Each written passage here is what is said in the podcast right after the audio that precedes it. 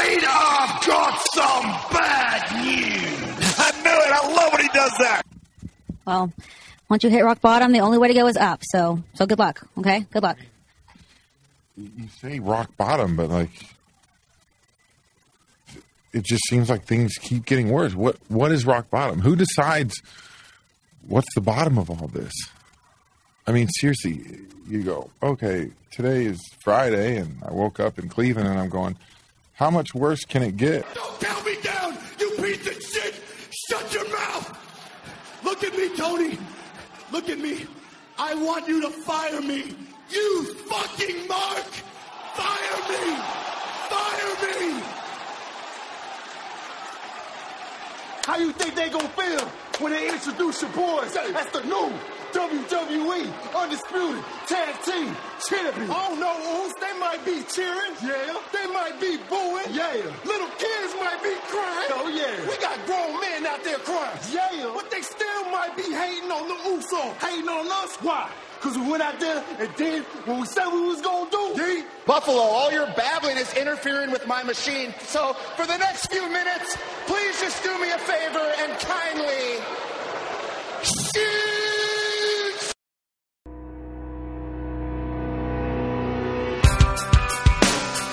What if I wanted to break? Laugh it all off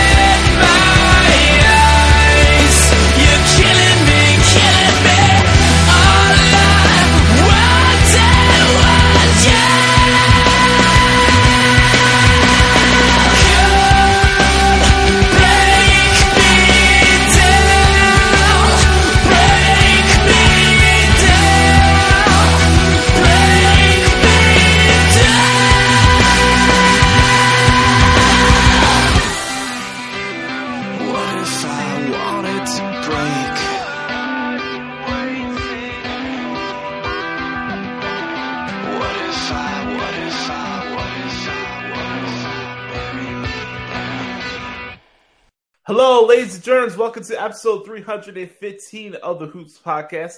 One week from episode 316, which means what? What? What?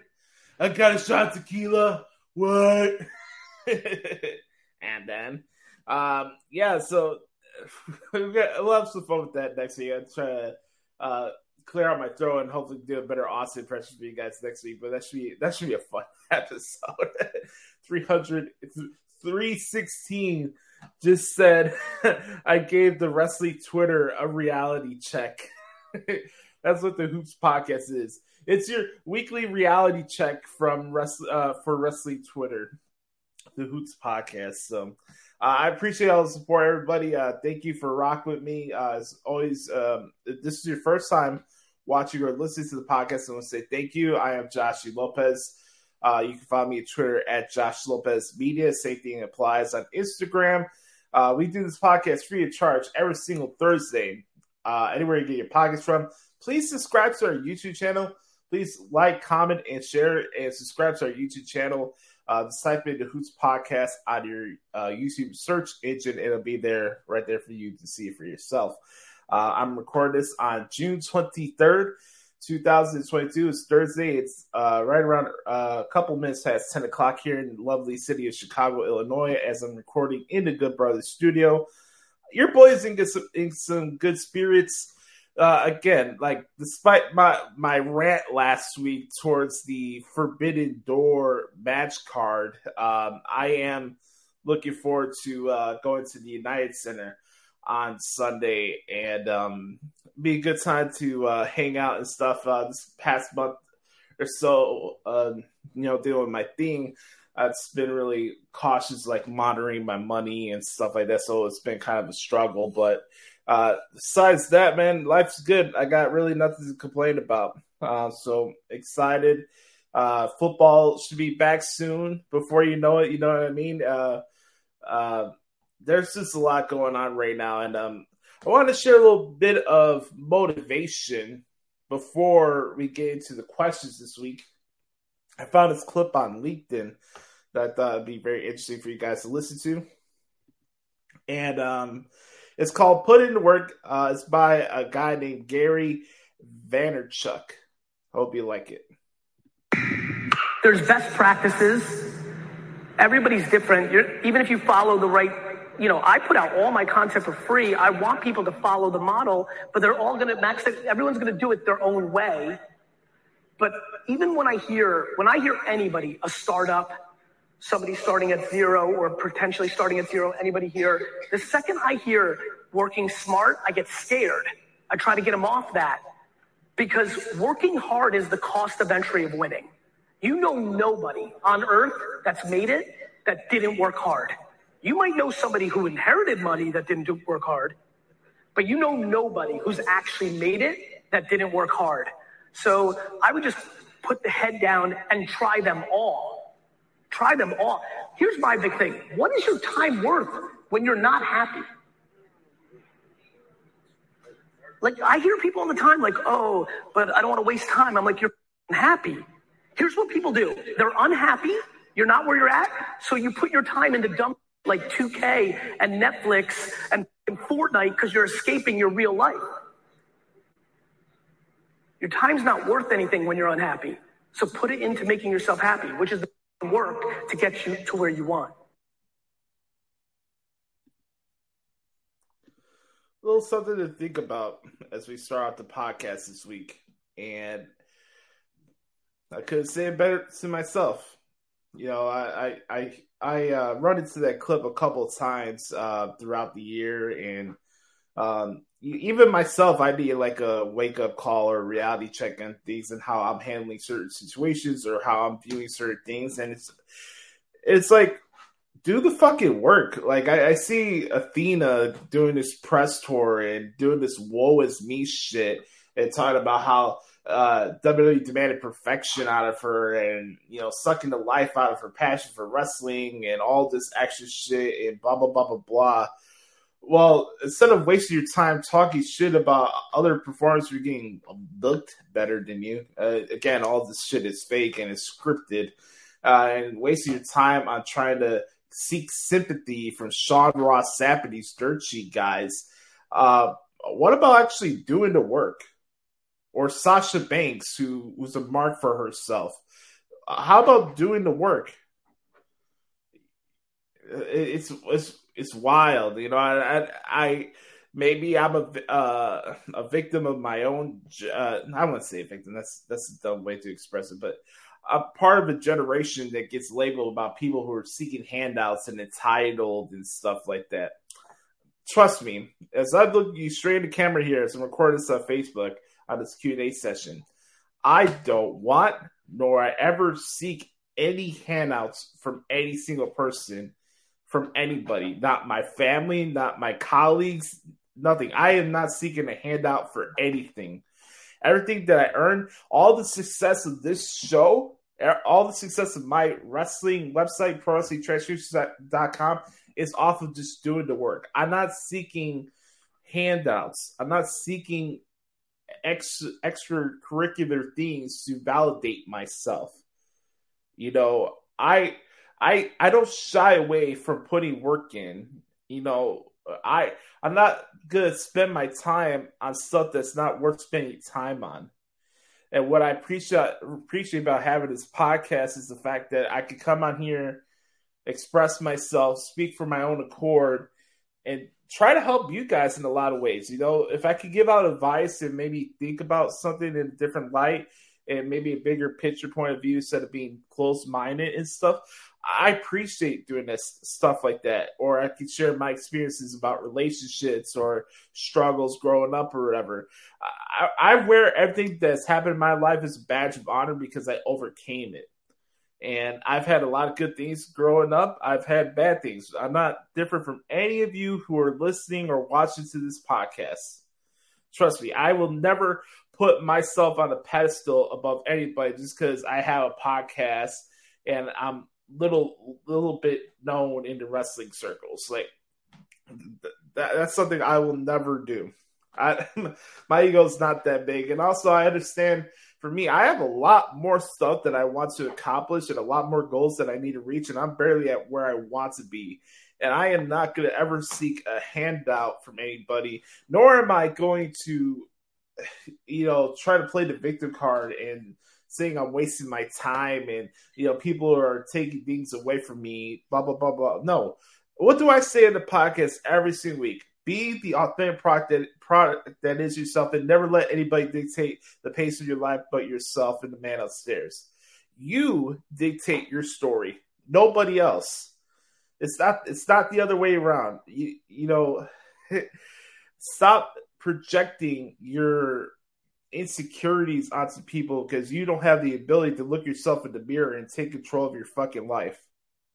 You know, have have the guts to forgive yourself for whatever's bothering you, even if it's something that you're not responsible for.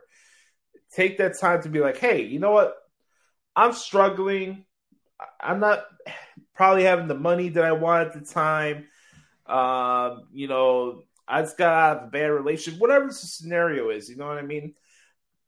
Take a look at yourself in the mirror and ask yourself how you're going to make yourself better from this experience. What are you going to learn from it?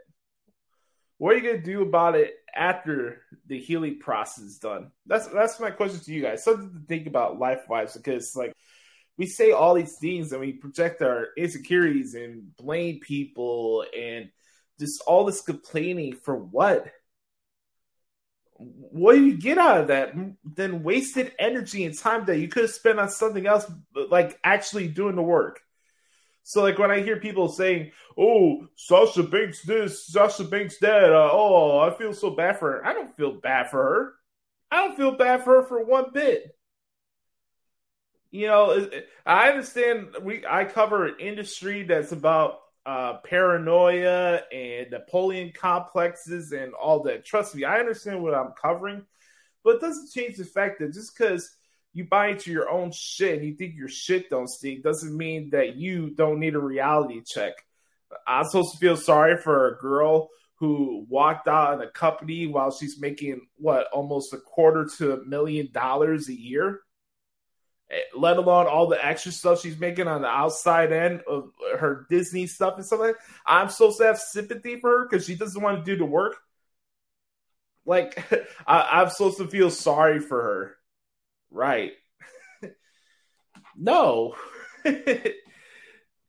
so let's let's get to the Q and A. Q and A session this week. Uh, got questions from Chris, Mike, and um, Nate the Great. So I appreciate you guys sending questions. Always start off with Chris here at Twitter at XCSoletta24X. He says, which gaming system, PlayStation version, would you prefer? PS2, PS4, or PS5? Um, oh man, that's a good question.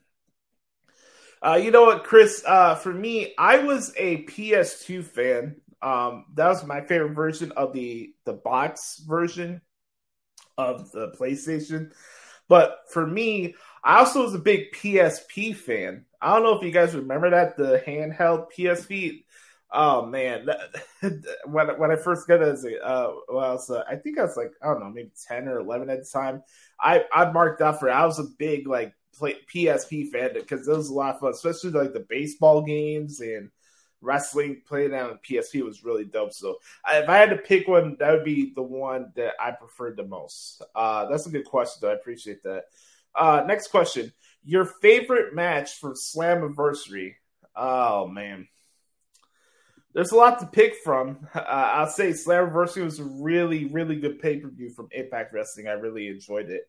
Um,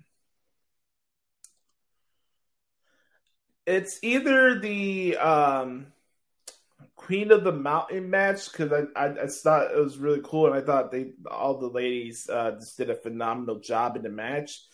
It's either that one or uh, Josh Alexander and Eric Young. Uh, I really enjoyed that main event and I thought it was really really good. So I would probably uh, say that one for sure. Okay, uh, let's go to the next one. Um, let's see here. Um, Chris says here, who will win the G1 this year? I have no clue. It's too early to say that. As you are listening to the podcast, I am going to give you guys a little pre uh, crash course on the G1 this year. I'm going to talk about um, the announcements that's coming out for the G1 this year and let you guys be educated in case you don't know what G1 is or um, anything about New Japan. I'm going to have a full segment about that later on. But I, it's too early for me to say right now, Chris, who I I think will win. Um, I can tell you who I want to win, uh, and it's Ishii. Uh, it's time for Ishii to finally get his due in a run for IWGP World Heavyweight Championship. I, I told I said this on Tony's podcast, the Heat podcast, which you subscribe to right now, that Ishii for me, uh, it's now or never for him to get his chance to retire. And I, I get it; he's not a spring chicken or anything like that, and blah blah blah blah. But he is one of the best wrestlers in the world, and I don't know why he doesn't get his chance to be fight for the main title and stuff like that. I just I just don't get it. Uh, and he's still one of the one of the most popular wrestlers New, New Japan uh, has. Uh, any title changes at Forbidden Door? Well, we know that we'll have an interim champion crown, right? We'll have a new champion, I guess, crowned at the pay So that's two. Um,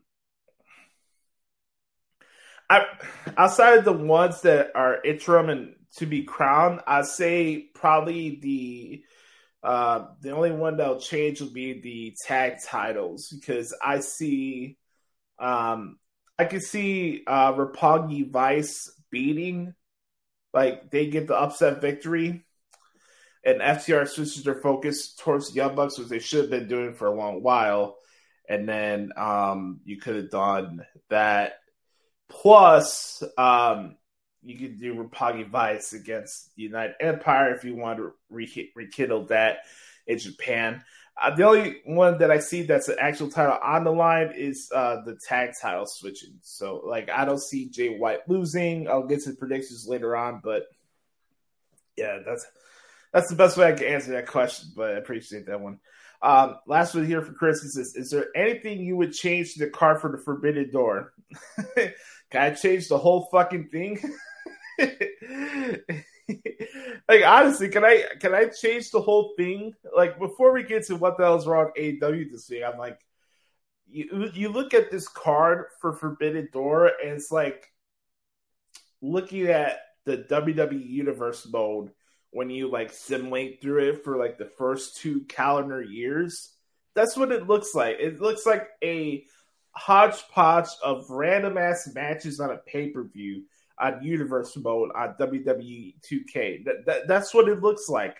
Like or what the free agent pool would look like if you're simulating through multiple seasons of Madden or NBA 2K. You know, like th- that. That's what this card looks like to me. Like I, I would change the entire thing.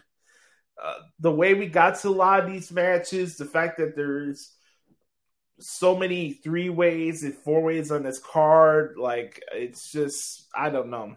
I I appreciate that TK wants to fit everybody on the show and stuff like that, but like don't get me wrong, there are matches that I am looking forward to, and I think will be pretty fun to transcribe and stuff. But collectively, this card, as I said last night on Twitter, is the shits because we all know the agenda here. We all know what's going to happen, and we know what the purpose of this pay per view is. It's another prop up way to get ready and prepare ourselves with Tony Khan to get the Booker of the Year award. It's all it is. That's what all AEW is. It's a vanity project. Congratulations, Dave Meltzer. You found yourself a televised wrestling company. You have Tony Khan as your face of the promotion and this is the wrestling we get. So thank you, Chris, for the questions. I appreciate it, my man. Let's go to our good friend Mike Rubio at Main Event Swerve. What's going on, my man? Uh, he sent me an email um, this morning. He says, Josh, I'm traveling to Florida today, so the hoots will be too sweet to listen as I'll be on my way to Disney World for the first time in 25 years brother, I'll tell you right now, man, the envy is real. The envy is real for sure. I hope you enjoy your time in Disney World. It's um, it's a great time going down there. I know they're doing the 50th anniversary this year. I really wanted to go to Disney World this year. I wanted to check it out. Uh, I, I, you know me, I, I want to be in Florida. If I could just go to Florida and never come back, I would. But um, for me, I hope you have a good time, man. I really do. Um, so let's, let's get to Mike's questions here. Anyways, here's a few questions for you in the Q and A this week. Um, have you ever been to Disney World or Universal Florida? If so, what is one of the must see things in those parks if you know you won't return for years? Well, I'm not, I'm not saying that I won't return. Um, it has to be the right time. Like I, my like my thought process as far as whether I want to move to Orlando or not has not changed. It has not wavered one bit. Uh, I I do admit real life gets in the way sometimes, and you have to be smart about these decisions and how you go about it. If it was up to me, I'll be in Orlando. If everything was going right for me and et cetera, et cetera, I would be down there tomorrow. Hell, I would even move today after recording the show if I had my druthers, but I don't. And timelines change. And, you know, it's a big decision. It really is. Um, but uh, the large main reason why I wanted to move down there is because I'm ready to start the next chapter of my life. That's the general basis of it. There's nothing else to it. And um, as far as attractions stuff, I'm I'm really bad with naming rides and stuff like that because that's not really something I really think of because I'm not really like a big roller coaster person. There are cool features. Um, I do say for joking purposes to check out Space Mountain, but we all we all know when it comes to Space Space Mountain, it is it goes like this. It's the lo- longest line, oldest ride. Woo! oldest line, no, longest line, oldest ride. Man, Space Mountain never misses. Uh, I, I, one of my favorite features. I don't know if it is for you guys, but for me, one of my favorite features of Disney World is Animal Kingdom. That that was one of my favorite ones when I went down there about ten years ago for Disney World. like the last time I was in in Disney World in Lake Buena, that whole area, like the Disney property, was ten years ago. Um, the last time I was in Florida, obviously, was last year. Um, but um, man, you bring this up really makes me really envious not being down there right now. I'm telling you right now. But I hope you have a great time with your family. You're gonna have a great time, my man. Universal's okay. Like I got to check out where TNA was recording their shows for all those years, so I thought that was pretty cool. Um, they have um, they had like a really good like uh, food place where they have like four or five different restaurants inside of it in Universal, which I thought was pretty cool. Uh, you know, walking past the Universal side is really nice with that backdrop with the waterfalls and stuff like that. So that was really cool. Um, I know everybody's put over the Harry Potter stuff. Uh, I haven't really seen the updates of like Universal or Disney World because I haven't been to those particular places in 10 years. So um, that would be my answer to that. Number two, he says, I see friends talking about SmackDown getting stale lately, yet it holds 2 million plus viewers per week. What, if anything, should WWE change there? I don't know what it is to change because, honestly, can you tell me what people want in wrestling in 2022?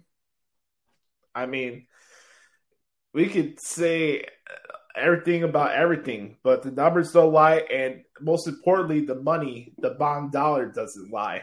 And as much everybody want to uh, uh, per, you know, they want to project themselves and you know expand and just talk about how WWE is fading away and they're dying and they're struggling and all this stuff. I mean, you know, hate watch is really a real thing and it's a real barometer to a lot of things because that that's one of the main reasons why I don't take wrestling Twitter seriously.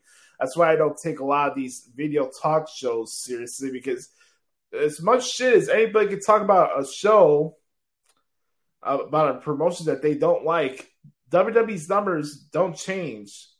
Their money doesn't change. And this industry is about making money at the end of the day, where people want want to admit that or like that or not. That's what it is. And the, is it stale for people who only enjoy wrestling if it goes at a million miles per hour and they make the referees look stupid? It, I mean, I don't know what people want in wrestling anymore, and that's a shame if I can't tell what wrestling fans want anymore in 2022, uh, I f- picture how it is sitting in the in the shoes of Bruce Prichard or Vince McMahon. Hell, even for Rick Moranis himself. Like, I don't know what wrestling fans want in 2022. They can't make up their mind. They they say uh, if what if their favorite person loses on a pay per view, they're gonna stop watching and unsubscribe from Peacock. Get their live tweeting Raw the next night. You know, it's like it tw- uh, wrestling Twitter and just to stay in the industry from a fandom point of view, it's so all over the fucking place and cluttered and just just embarrassing to be honest with you. So I, I don't know what they could do to change that. I, I I mentioned before that I didn't think that the SmackDown roster following the last year's draft was great, but you know we'll get to the segment um, soon, but is it stale? I don't know.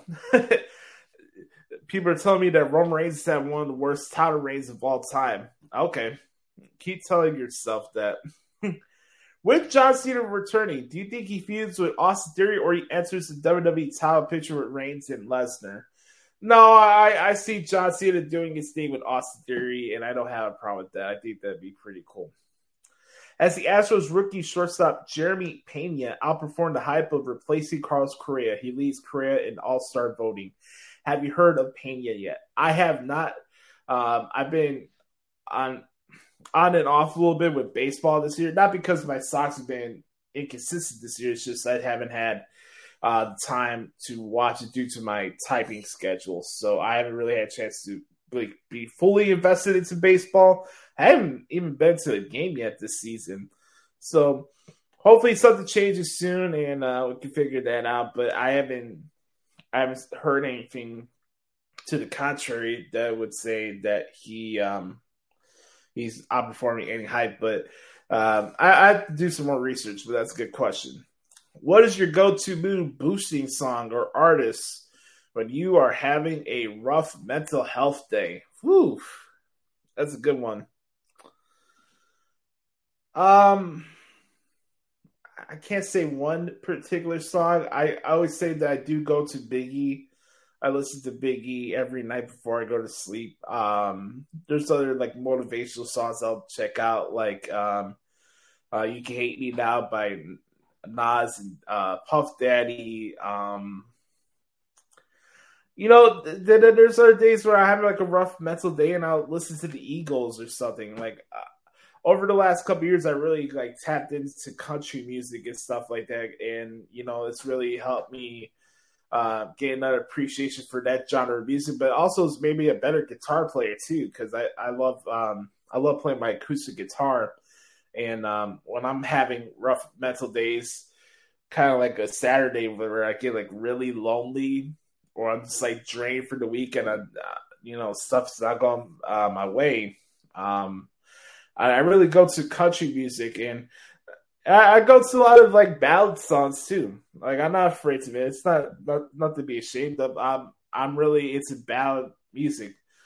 That's not to say that you won't catch me one day like rocking out to a Metallica album or something from ACDC or Iron Maiden. Like I my musical taste and voyage is all over the place. So I could be listening to anything at any time. But when I go through like a bad mental day, I'm either listening to Biggie or I'm listening to like some ballad, like country songs or R and B. So those those are the ones I go to. What guitar like are you most proud of doing and why? That's a great great question. Um, uh, recently, uh, the last two that I really have enjoyed doing was um, um, the song called "I Miss My Friend" by Darryl Worley, which is a country song. I think it's uh, probably the most beautiful love, song uh, that I ever heard, and it's really fun to play on the guitar. Um, I would say uh, a new hit by Tank that just came out with him and Jay Valentine called "Slow" is another one.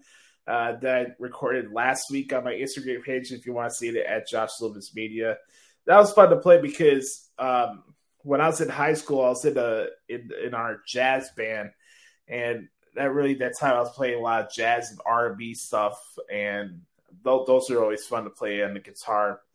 But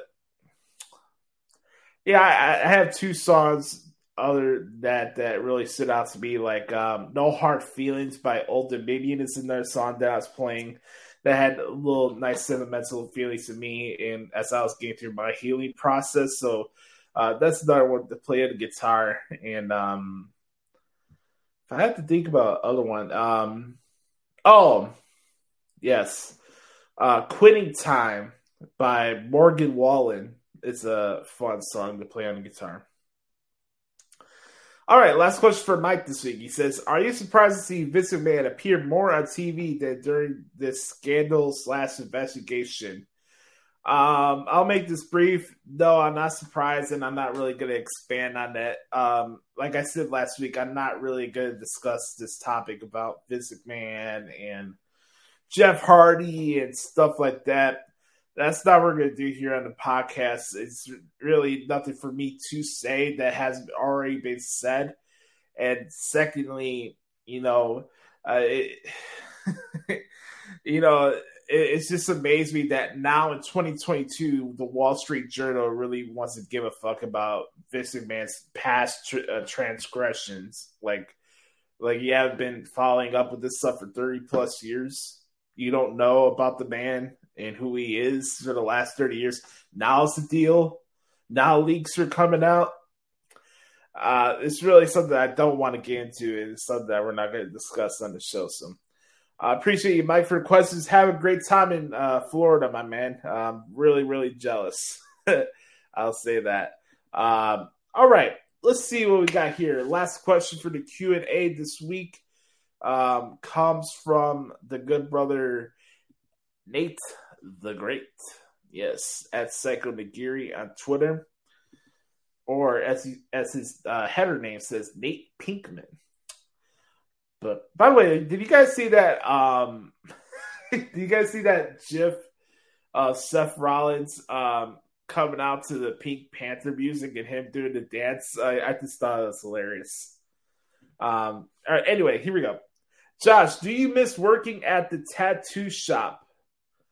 Um, yes and no. Um, money was what it was. I don't miss it for that reason, Nate. Um, I don't miss the commute going there and back, um, especially at nights where you would stay longer than our original closing time at the tattoo shop. Those who work in the tattoo industry know how it is. It's just a fleeting experience. The tattoos go longer than they should.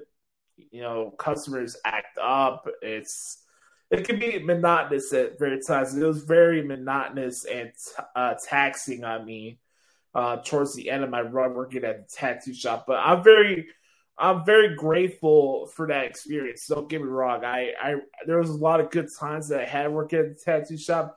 What I miss is the time to hang out with my uncle Jeremy and just uh, shoot the shit, stuff like that. It's a lot of fun.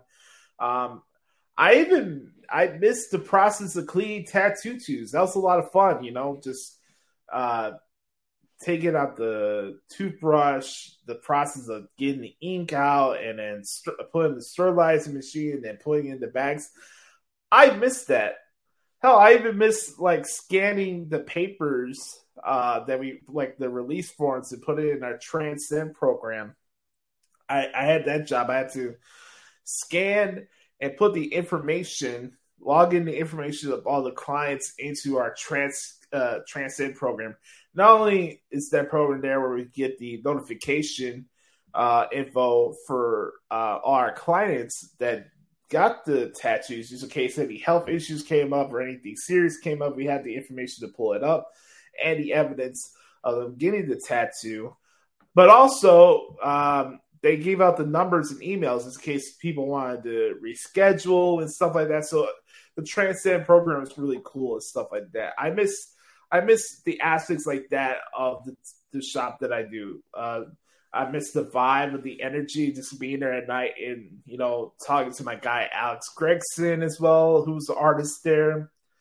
Uh, I miss I miss some aspects of that, but um, you know, combined with what I'm doing transcript wise, the tattoo shop became very monotonous for me, and it wasn't worth the time I was spending there and what I was being compensated for the amount of work I was doing there. Yeah, I was there for three weeks, but for what I was actually the work I was doing to keep the shop going was just not worth it for me.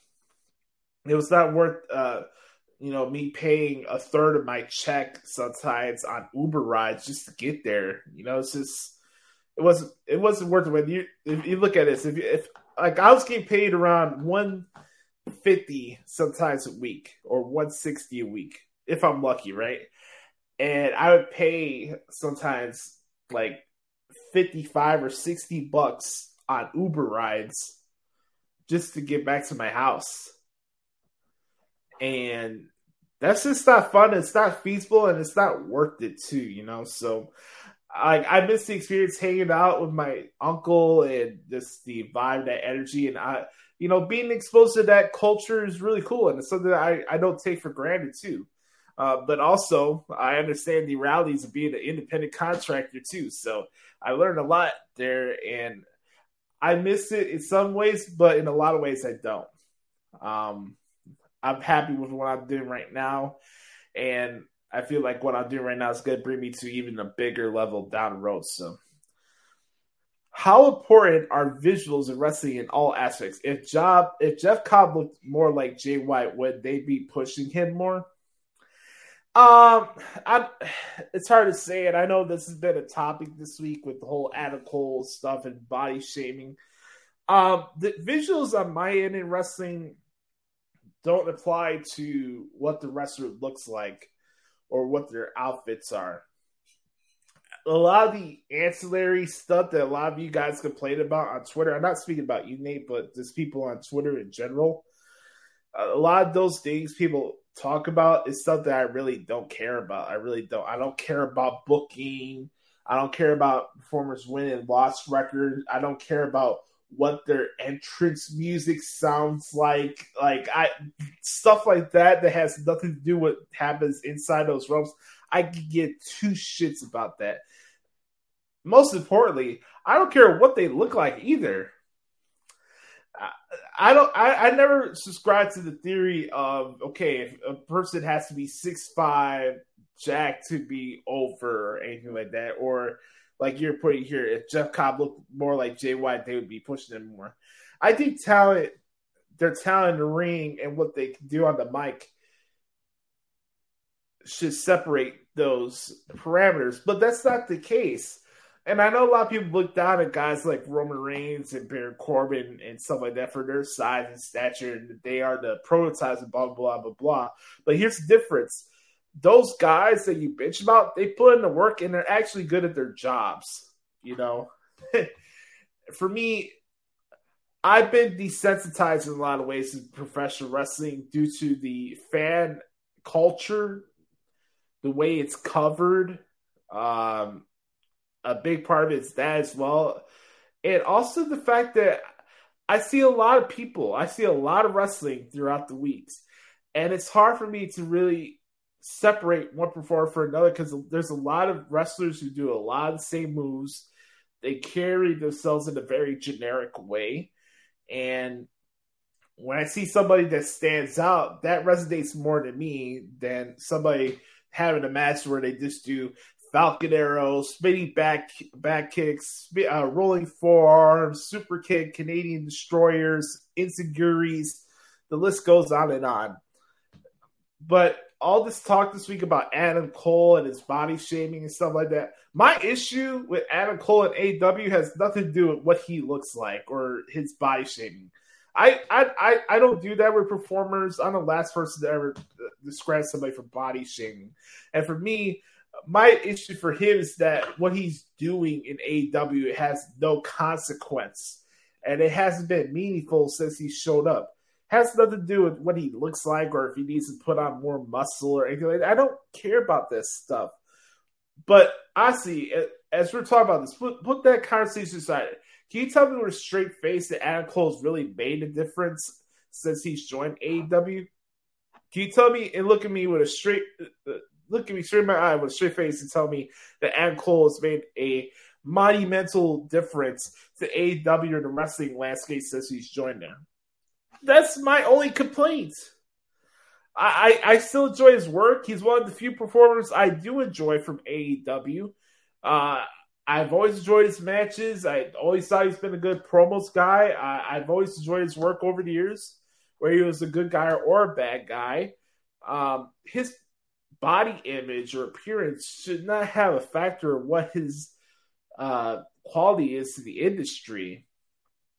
Yeah, we could do. We all could do the airport test, or when you recognize somebody walking down the street. Cool. Do I recognize them, or it's not whether I recognize them at an airport. It should be whether I give a fuck about them if they're on my TV screen. just because you're uh, jacked to the gills and six five or six seven or whatever the requirement is these days for pro- prototype wrestlers, that should not matter. Jeff Cobb is unique to himself uh, for how he wrestles in the ring. Now, I was more interested in Jeff Cobb as Matanza Cueto in Lucha Underground than I am right now in him in uh, in New Japan but the wrestling's still the same. He's still a great athlete. He's still a great wrestler. But from a performer point of view, I enjoyed him more as Matanza Cueto. My taste is different from the modern dirt sheet guys and people and the talking heads and stuff like that for me. I don't think Jeff Cobb's position in the card would be different if he looked like Jay White or was better like shaped than him. I, I I I just don't agree with that stuff. Um here's another question. What was the last time you cried? Um last time I cried was probably my um my cousin's wedding. Uh it was just a very emotional night and it was uh not a sad like crying where I'm feeling like really down or whatever, but it's just I was really happy for him, and just to see the smile on his face and how happy he was is just it was a really special night. I'm really glad that I was able to attend the wedding, and um, you know, it, it, it was really a really special night. I was very happy for him. So you know, it's it's one of the things you go to a family wedding, you're going through that process, you get uh, choked up a little bit, and it comes out. But um, yeah, that's probably the last time I cried, but nothing recently or nothing that really like overwhelming support that I like need had like a bad cry stuff like that. But like I said uh, earlier in the show, your boy's in good spirits. Uh, I really am.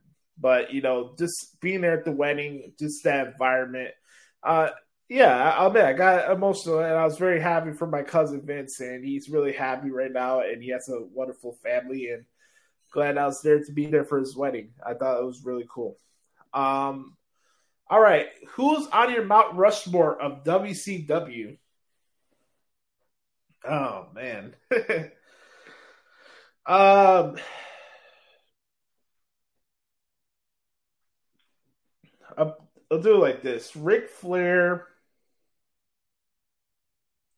Dusty Rhodes. Sting and NWO. That probably my four. I'd go with. I mean, of course, you can add it NWO if you want, but um, for me, Ric Flair, Dusty Rhodes, Sting, and um, I forgot the other one I just mentioned, but like, yeah, those on the top of my head definitely deserve their spots in in what made WCW WCW at the time. But that's a good question, and that's gonna conclude our Good Brothers Q and A session here for this week's edition of the podcast. I want to thank Nate, uh, Chris, and Mike for saying some awesome questions this week. I appreciate you guys, and um, as always, if you ever want to participate in the Good Brothers Q and A session, all you have to do is hit me up on Twitter or Instagram at Josh Media or the Hoots Podcast at gmail.com sit back, relax, strap it down. We'll be right back in just a second, and we'll get to what happened this week in WWE right here on the Hoots Podcast. Yes, sir. What it do, everybody? Welcome back. Time to talk about what happened this week in WWE. As Michael Cole said, shout out to uh, Michael Cole for celebrating 25 years behind uh, commentary does a WWE. So started off this past week in Minneapolis, Minnesota. By the way, I want to give a shout out to my guy Andrew Baydala. Baydilla. I see my guy there, a couple rows behind the commentary desk. There he is in living color. Andrew Bay Baydala. my guy from SNE. Um, by the way, I, I want to say this really quick. Uh, give my flowers to my guy Andrew Baydala him, my other guy, uh, Blake Mitchamore. They do uh, occasionally. They do these things called turb uh, turnbuckle spaces. They do this thing on Twitter. You guys know the whole Twitter space stuff. You guys, should, you guys should uh, check it out. They do some good content there. Um, shout out to them on the spaces, if you will. Uh, so, anyways, here we are. Uh, talk about uh, SmackDown this past week. Right, we all know the drill about Roman Reigns and Matt Riddle. Riddle started the show dedicating the match to uh, the one and only Mr. Uh, Randy Orton, who's going to be out for the rest of the year. Uh, following that, uh, we saw Baron Corbin against Riddick Moss in a last ma- laugh match. Moss ended up picking up the victory over Corbin. After the match, Corbin threw a fit towards Pat McAfee, and this is how it went down. About a last laugh match was that we'd see your sorry ass getting laughed out of an entire arena. So I think with the help of the beautiful people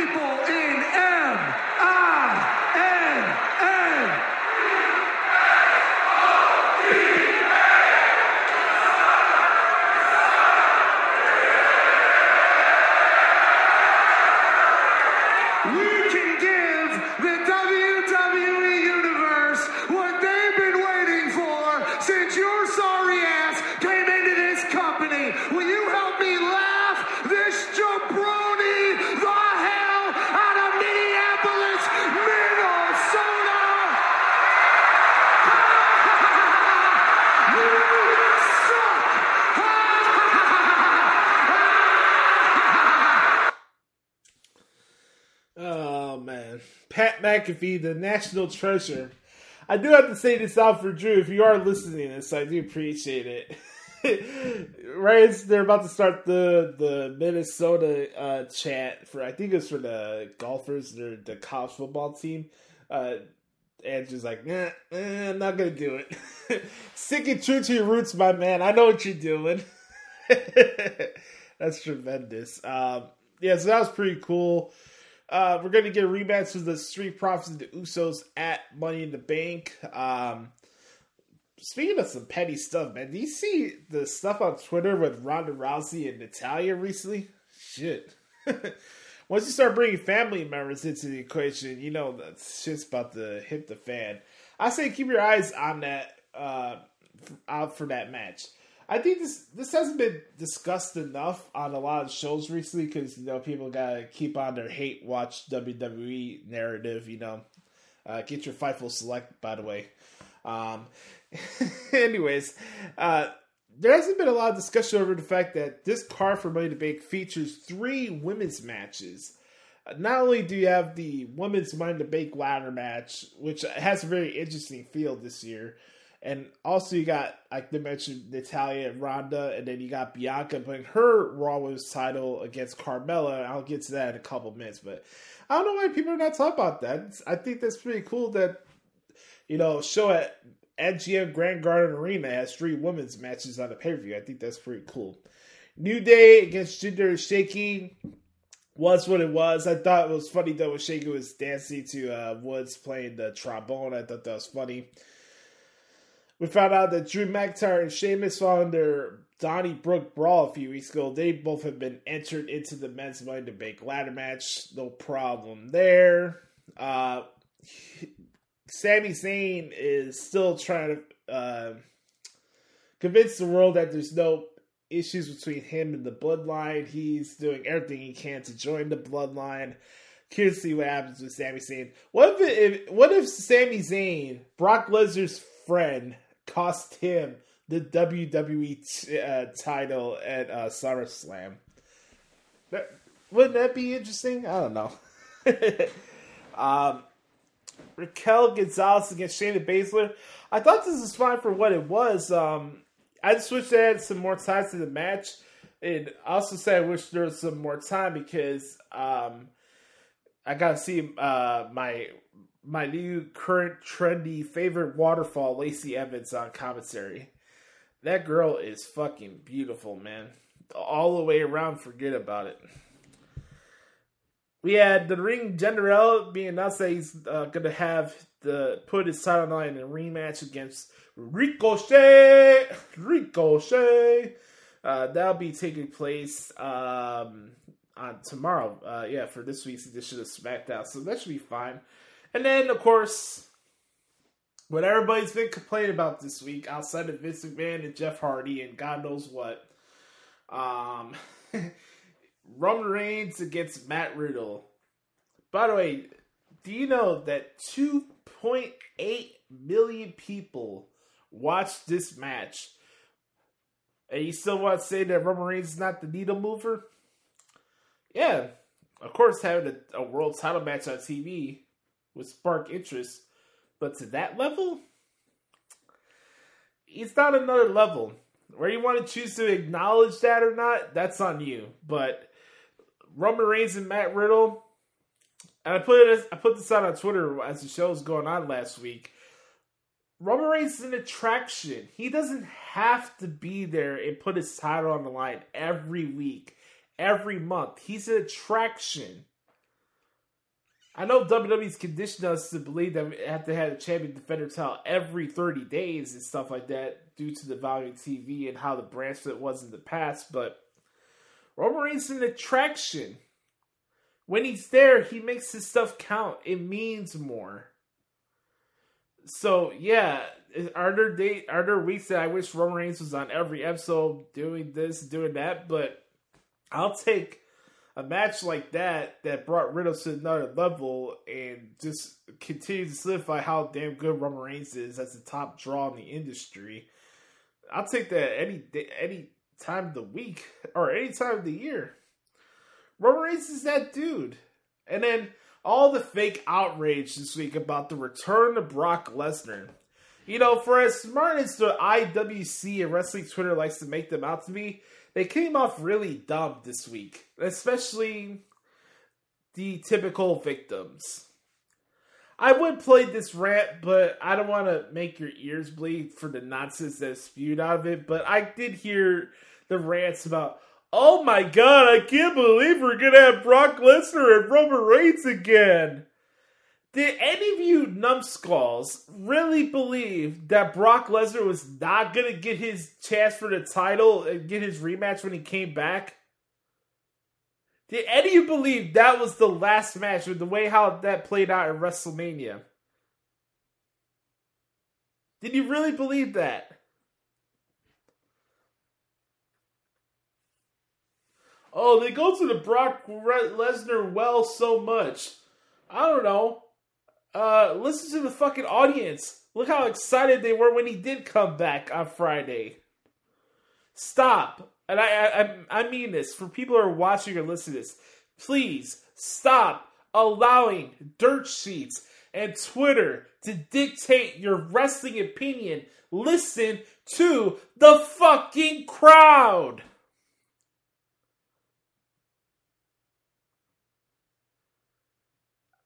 It'd be a totally different story if Brock, Brock Lesnar came out and nobody gave a shit. That would be your indicator that the audience is fatigued of the feud.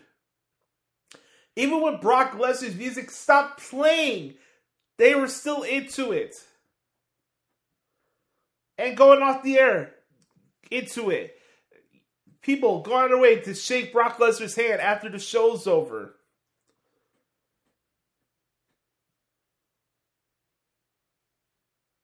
Don't come to me about, oh, we've seen this match a gazillion times. Talk to me where I had to sit through 27 different variations of chaos versus House of Torture in New Japan. Or, you know, 12 different matches of Eddie Kingston against Daniel Garcia in AEW. Or, you know, a run of the mill uh, you know, Chris Sabin match with somebody from Honor No More. We get rematches in every aspect of the industry. It's not just WWE.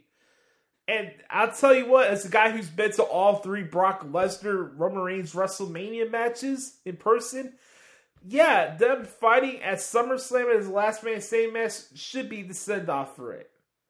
I'm not I'm not coming here and bloviating saying that oh Brock Lesnar is the only person should fight Roman Reigns for the title. But a lot of this scuttlebutt and these outdated narratives about how you gotta start building new stars, you gotta do this, you gotta do that. You, the same audience, don't allow WWE to try to build new stars because once they do, because everybody's still stuck in their prism of the CM Punk podcast. Anytime somebody starts getting on a winning streak that's not your indie favorites, you shit on the guy. And that's a fact. Look at Drew McIntyre's title reign.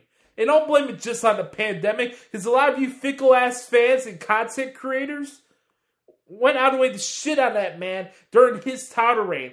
Oh, we need to start building new people up. How about you put some action into it to yourself? Anytime somebody starts gaining momentum, oh, they're getting a push, they're getting a rocket push, but oh, just because it's not my favorite, because it's not an IWC darling, oh, I'm gonna shit on the guy. And guess what? They go back to where they were before. Yeah, of course. I was everybody that said that Goldberg did not need to beat Kevin Owens and etc. etc. Were you gonna tell me that Kevin Owens is not a star? Was Kevin Owens' career ruined by Goldberg? Really?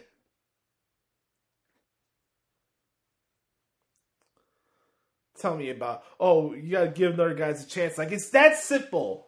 All, all the time I hear on these wrestling podcasts, oh, where's the build up? Where's the build up? Well, how about you give a fucking somebody a chance to build themselves up before rushing and doing these stupid ass debates about their booking and their wins and loss records? How about that? Is that it's that easy of uh, a, a concept to you guys that you think you can just shoot out stars out of people's asses these days? when the audience A doesn't know what the hell they want, and B they don't even get this performance in time to get themselves to another level because we always gotta do these stupid ass debates about oh they're getting they're getting pushed too much. Oh, we're seeing now they're Vince and Bruce Prichard's favorite wrestlers. Give me a break. Fake outrage shit my ass. You're just doing it for likes and tweets, likes and retweets because people on Twitter can't think for themselves.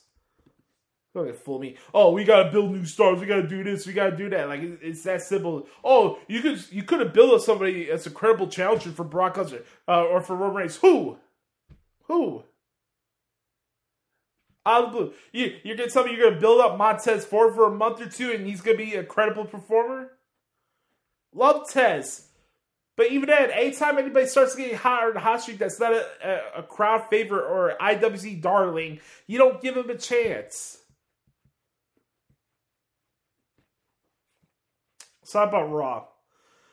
I was I was a little bummed out to hear the news about Rhea Ripley being not medically cleared to compete at Money the Bank. So switcheroo, gotta do a fatal five way match. I thought the match was pretty good. I Liv Morgan continues to up her waterfall game as the weeks go by. That girl's a she's a hoot, if you will. I, I'm a big fan of Liv Morgan. Uh, Carmella won this match. I figured she was gonna be the one to win because you already have Liv and Alexa in the Money to Bank ladder match, and honestly, going into that match, you'd think one of those two, or at least are one of the favorites, or ones that people want to see win the Money to Bank ladder match. So, uh, honestly, I was not upset that Liv or Alexa Bliss were the ones to win this Fatal Four Way.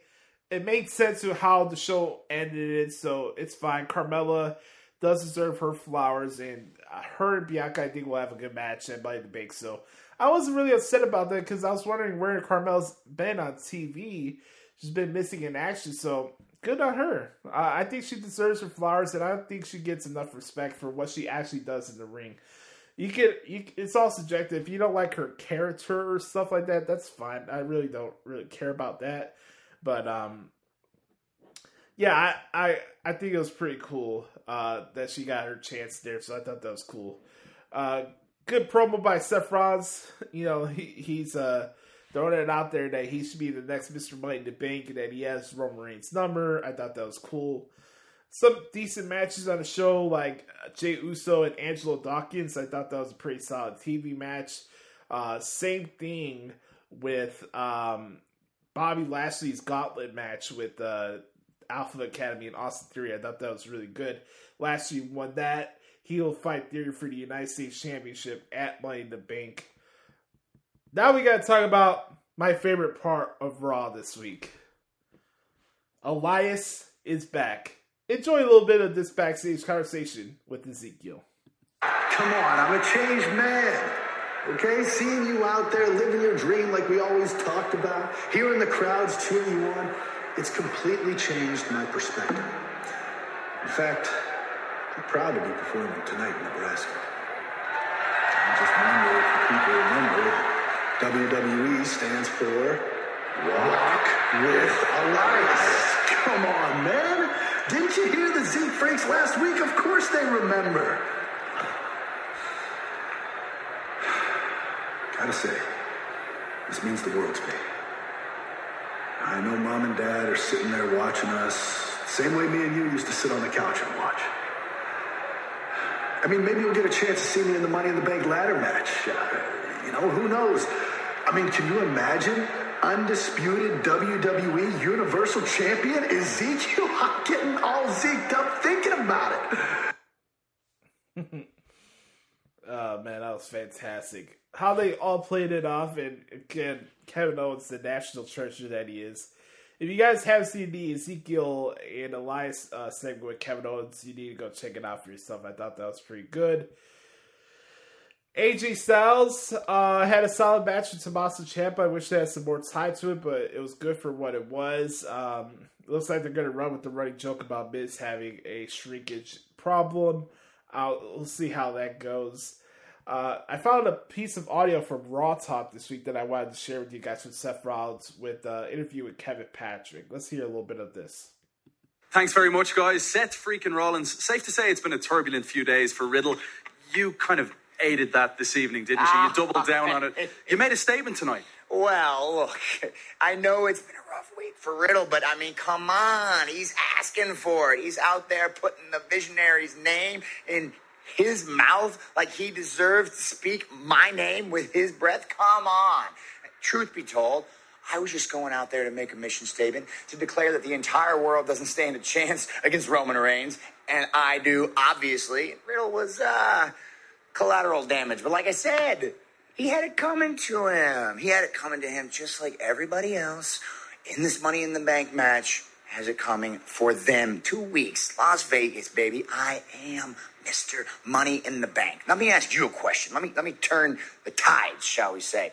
Do you remember the first time I cashed in the Money in the Bank contract? I don't think anyone could forget.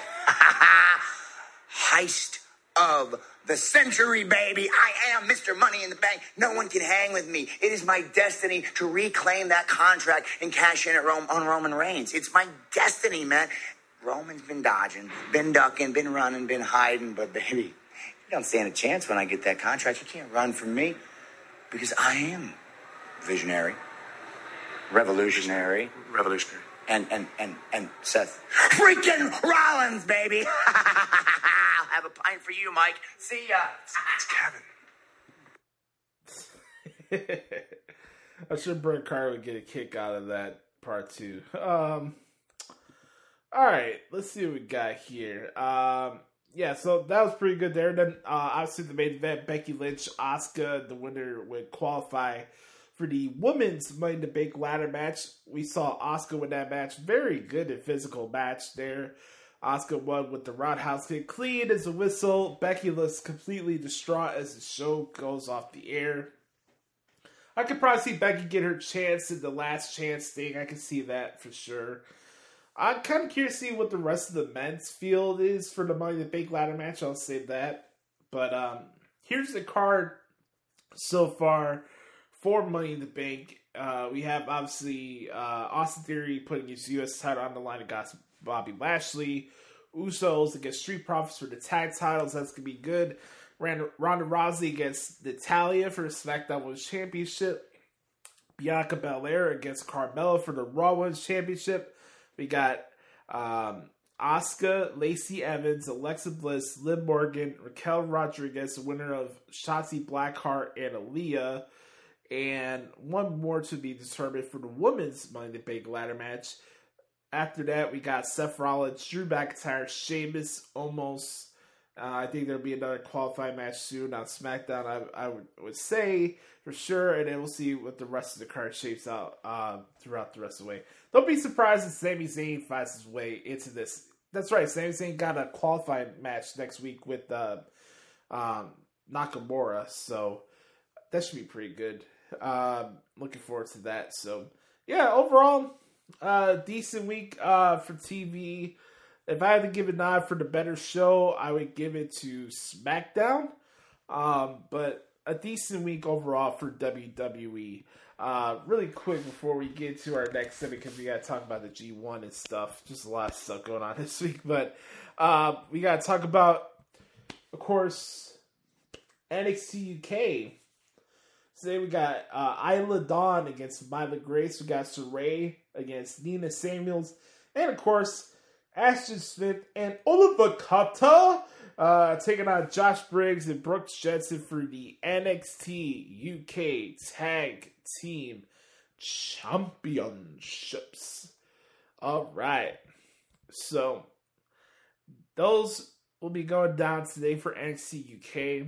Um, so, I'm looking forward to that. It should be a lot of fun.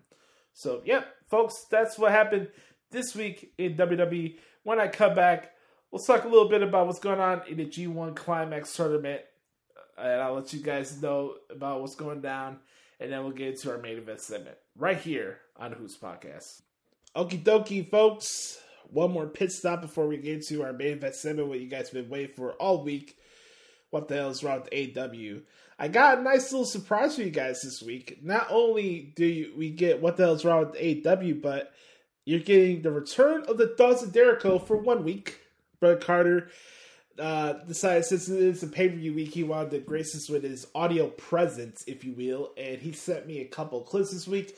One for what the hell's wrong with AEW, and secondly, another one for um, uh, the thoughts of Derek, where you'd be making predictions. No, for the Forbidden Door. So let's get to it. Let's talk about the G1 Climax uh, tournament coming up in July, starting on July 16th. Um, I told you guys on Twitter I'm going to give you a little crash course of what's going on for the G1 Climax tournament. As always, I, I recommend you guys follow along. Um, not only with my coverage of the G1 on ProWrestlingTranscriptions.com, but I also recommend you guys check out Chris Sansa at SportofProWrestling.com uh, who does a lot of great work. He has a lot of stats and info and stuff like that, which you would find very interesting. Um, Chris does a lot of great work in New Japan. I think it, he's a good follow on Twitter to check out. So, um, hey, we got to give people their flowers. You know, it's not all about me. Um, so I'm gonna read a lot of what I wrote in the reference sheet here, so you guys can get a little gist of what the G1 is if you haven't watched it before. So I'm not gonna go over the entire match lineup and tour. I have it posted if you want to see it for yourself. But I'm gonna let you know about the ins and outs of the G1 and who's participating in this in this year. So it should be pretty fun. So here we go. Hi everybody, it's Josh Lopez, and I'd like to welcome you guys to the NJPW G1 Climax 32 reference sheet. This will mark our sixth consecutive year covering the annual NJPW G1 Climax tournament right here on Pro Wrestling Transcriptions. It's the best tournament in professional wrestling, and we're ready to give you the best match breakdowns in the business. There's 20 events this year, and with the continued celebration of New Japan's 50th anniversary, New Japan Pro Wrestling has brought the G1 to another level this year. There's 28 competitors separated in four blocks. The winners of each block will meet in the semifinals of the G1. Don't forget to subscribe to NJPW World and make sure to share our transcripts with every single G1 32 event. It would mean a lot to us, and we want this to be the ultimate point of reference for you guys and girls. As always, I'll update the scoreboards and results of this particular article following each event. Let us know which matches you are looking forward to the most and who you think is going to win the G1 Climax 32. With the G1, anything can happen. The charm of the G1 is that upsets can come at any time. There'll be debts that have to be paid, chances for new rivalries, faction drama, performers making their first appearance in the G1, like Filthy Tom Lawler, El Phantasmo, Aaron Henare, Jonah, and David Finlay. This is the largest G1 field of all time. The last time the G1 was separated into four blocks was 2000. The tournament will go on from July 16th through 8 through August 18th. The G1 Climax Tournament this year consists of four blocks, each with seven competitors who will square off against one another and earn points for each victory. And like I mentioned earlier, the winner of each block will meet in the semifinals, and the winner of those matches obviously will be in the finals at the Nippon Budokan. Should the current IWGP World Heavyweight Champion Jay White win the event, he would have the opportunity to choose his number one contender as the current champion he is. Here's some G1 Climax 32 stats nuggets. Also, credit to Chris Sansa as well. Hiroshi Tanahashi holds the record for most victories in the G1, 91. Entering the G1 2020 first second time, he is a three time G1 champion. Naito was a finalist in 2011, had to forfeit in last year's G1 due to a serious knee injury he suffered in the match he had with Zack Sabre Jr. By the way, Naito and ZSJ are in the same block this year. Tama Tonga, who's who was exiled by Bullet Club earlier this year, earlier this year, will have his first chance to get his hands on Jay White. How will things play out with David Finlay and Rock Hard Juice Robinson? This will be their first meeting since Robinson joined the Bullet Club. Will Ospreay and Shingo Takagi had a legendary match in the Best Super Juniors tournament a couple years ago, and their rivalry will be renewed as they are in the same block.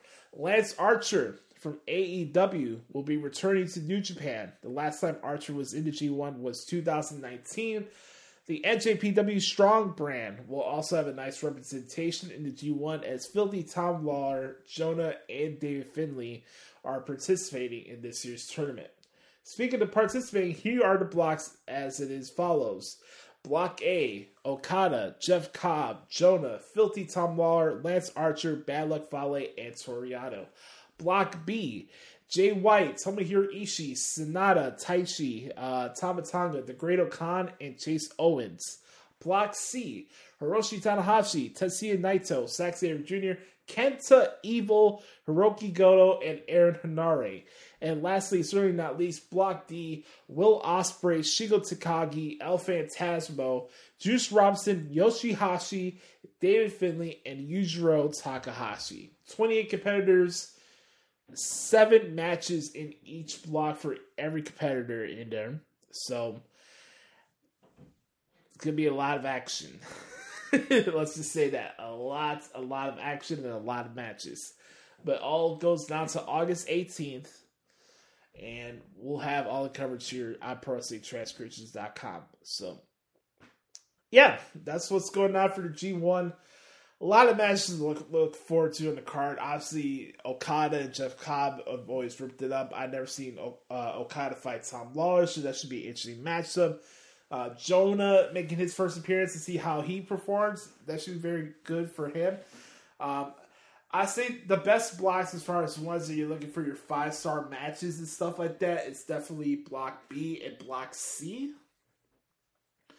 But I think Block D has some potential, and as I was telling Tony on the on the recent podcast I was on with him, the charm of the G one is the fact that upsets can happen at any time, and this is usually the time year where everybody wants to smoke. So there's not going to be a match on the G one tour that's going to feel lazy or going through the motions. So um, I'm I'm really excited for this. Um, the G one is my busiest time of the year besides WrestleMania season, obviously. And this should be absolutely insane. So, 28 competitors, four blocks. All hell is going to break loose in the G1 Climax 32 this year. On that note, it's time to give people what they want, what they need, what they've been waiting for and salivating for all week. It is what should be an Emmy Award winning segment otherwise known as What the Hell is Wrong with AEW. Let's start this off with Brother Carter. That's right, Brother Carter's here on the podcast this week in a three, two, one. Beat your meat, beat, beat your meat, beat your meat, beat, beat your meat, beat your meat, beat, beat your meat beat your meat, beat, your meat, beat, beat your meat. It's time for What the Hell is Wrong with AEW?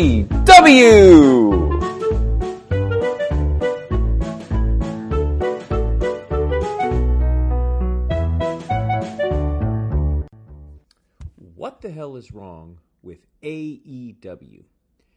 You know, I've been on my summer hiatus, enjoyed my time off. It's been lovely. Um, and I'm still going to be a, on hiatus for another few weeks, but I couldn't pass up this opportunity to give a few thoughts as we get into the door that is forbidden. No, this weekend. So I thought I would take this opportunity to. I had a chance to watch Dynamite tonight on my summer hiatus as I've been out on vacation. And I said I had to check out this show, and I couldn't help but give a few thoughts getting into this weekend because all I have to say is if this is the go home show to this pay per view, I have absolutely no interest or any reason to watch this show at all. Oh my God, was Dynamite complete dog shit this week? Let's get into it. There's a few things that I liked, so let's talk about the things that I liked first. First, I gotta say, I do feel bad for Bryan Danielson uh, that he's injured and is not able to compete this weekend. I really bet his match with Zack Sabre Jr. would have been terrific. I, I, don't know much about Zack Sabre Jr., but everything I've heard from all accounts says he's terrific. So I would have really liked to have seen that. So I feel bad for Bryan Danielson. Uh, I hope he gets well soon. Really good promo from Christian Cage this week. I saw that he turned on Jungle Boy after the Bucks of Youth regained the titles. Shocking, the EVPs put the titles back on themselves again to make themselves the first ever two time champs. Shocking. Anyway, um, a really good promo from Cage. I thought that was awesome. Heel Christian Cage is the best Christian Cha- Christian Cage, so that was great. And I hope it'll give more opportunities for Jungle Boy to to become a star.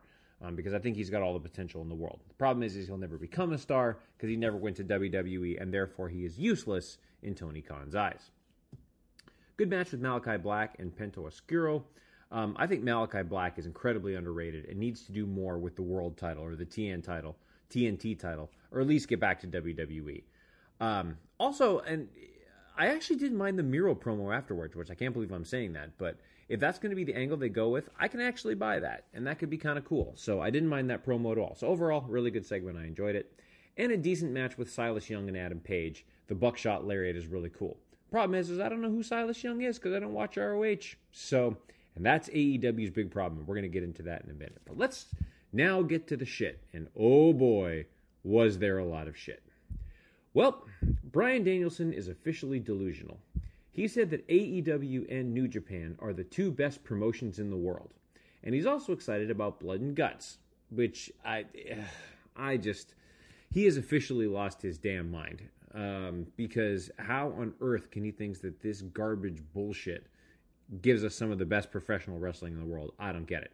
He he's not medically cleared to compete, I guess, because he got a kicked in the brain to make him actually think that AEW and New Japan know what they're doing.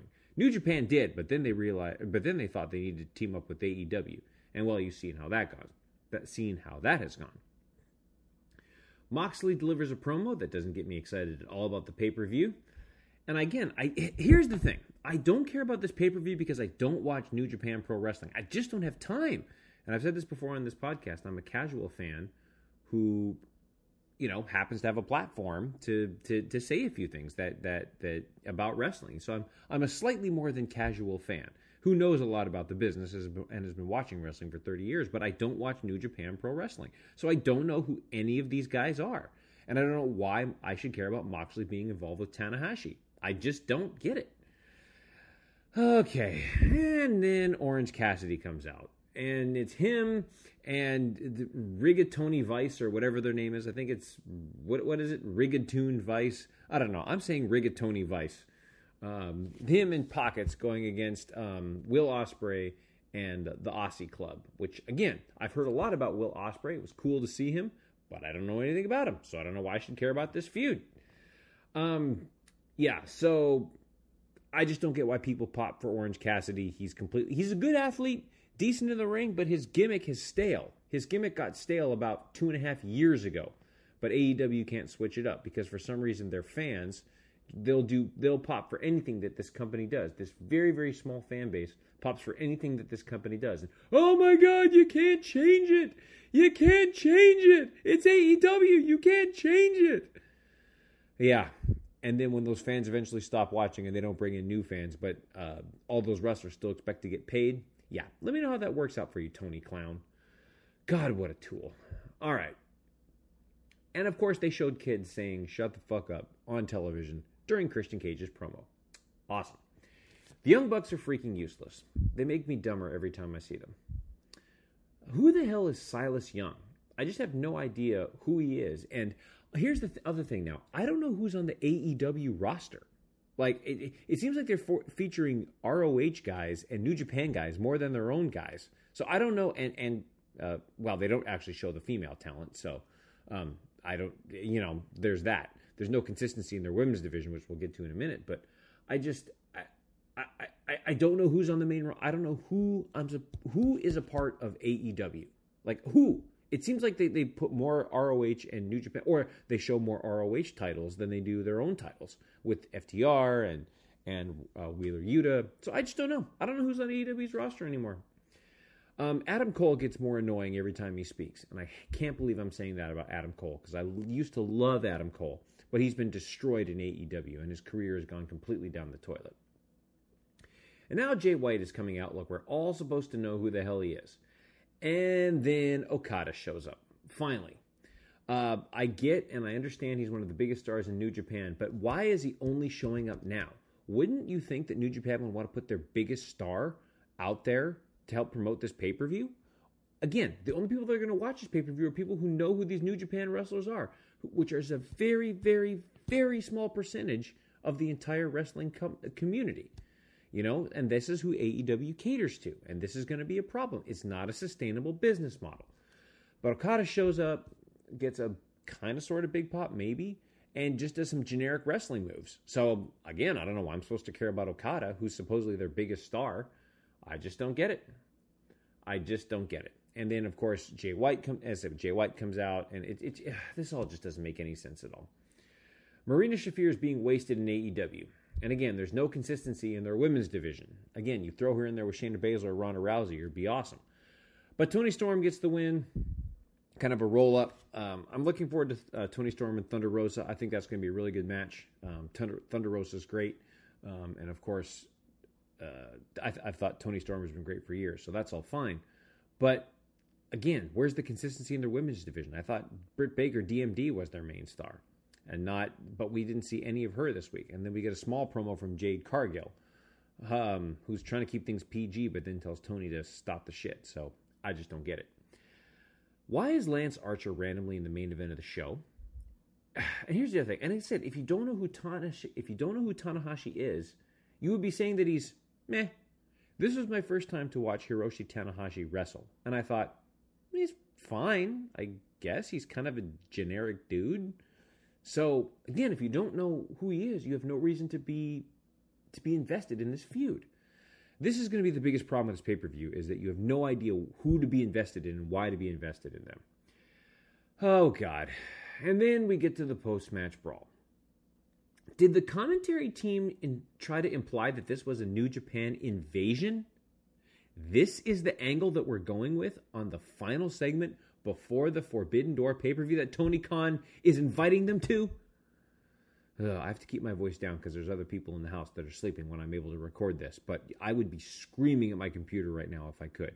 So this is a very tame version of what the hell is wrong with AEW from from Dericho. But I'd be screaming right now if there weren't people. So I'll let Josh in his portion of the show scream and yell. Josh, if you could do some extra screaming for me and ranting, that would be great.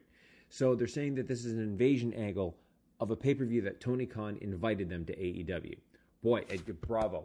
Bravo, Booker of the Year. Tony Khan truly has lost his ever loving mind. This is going to be. I, I, have a feeling that the matches are going to be fine, but where do you go after this and how does this benefit New Japan? The card is awful. I'll give my predictions in a separate episode, but if I, I, I have absolutely no reason at all to be invested in this show. And I hate to say this, but I hope it's a total flop so that this whole wrestling world can get Tony Khan to shut the hell up and go the hell away. Seriously, what the hell is wrong with AEW? This has been What the Hell is Wrong with AEW.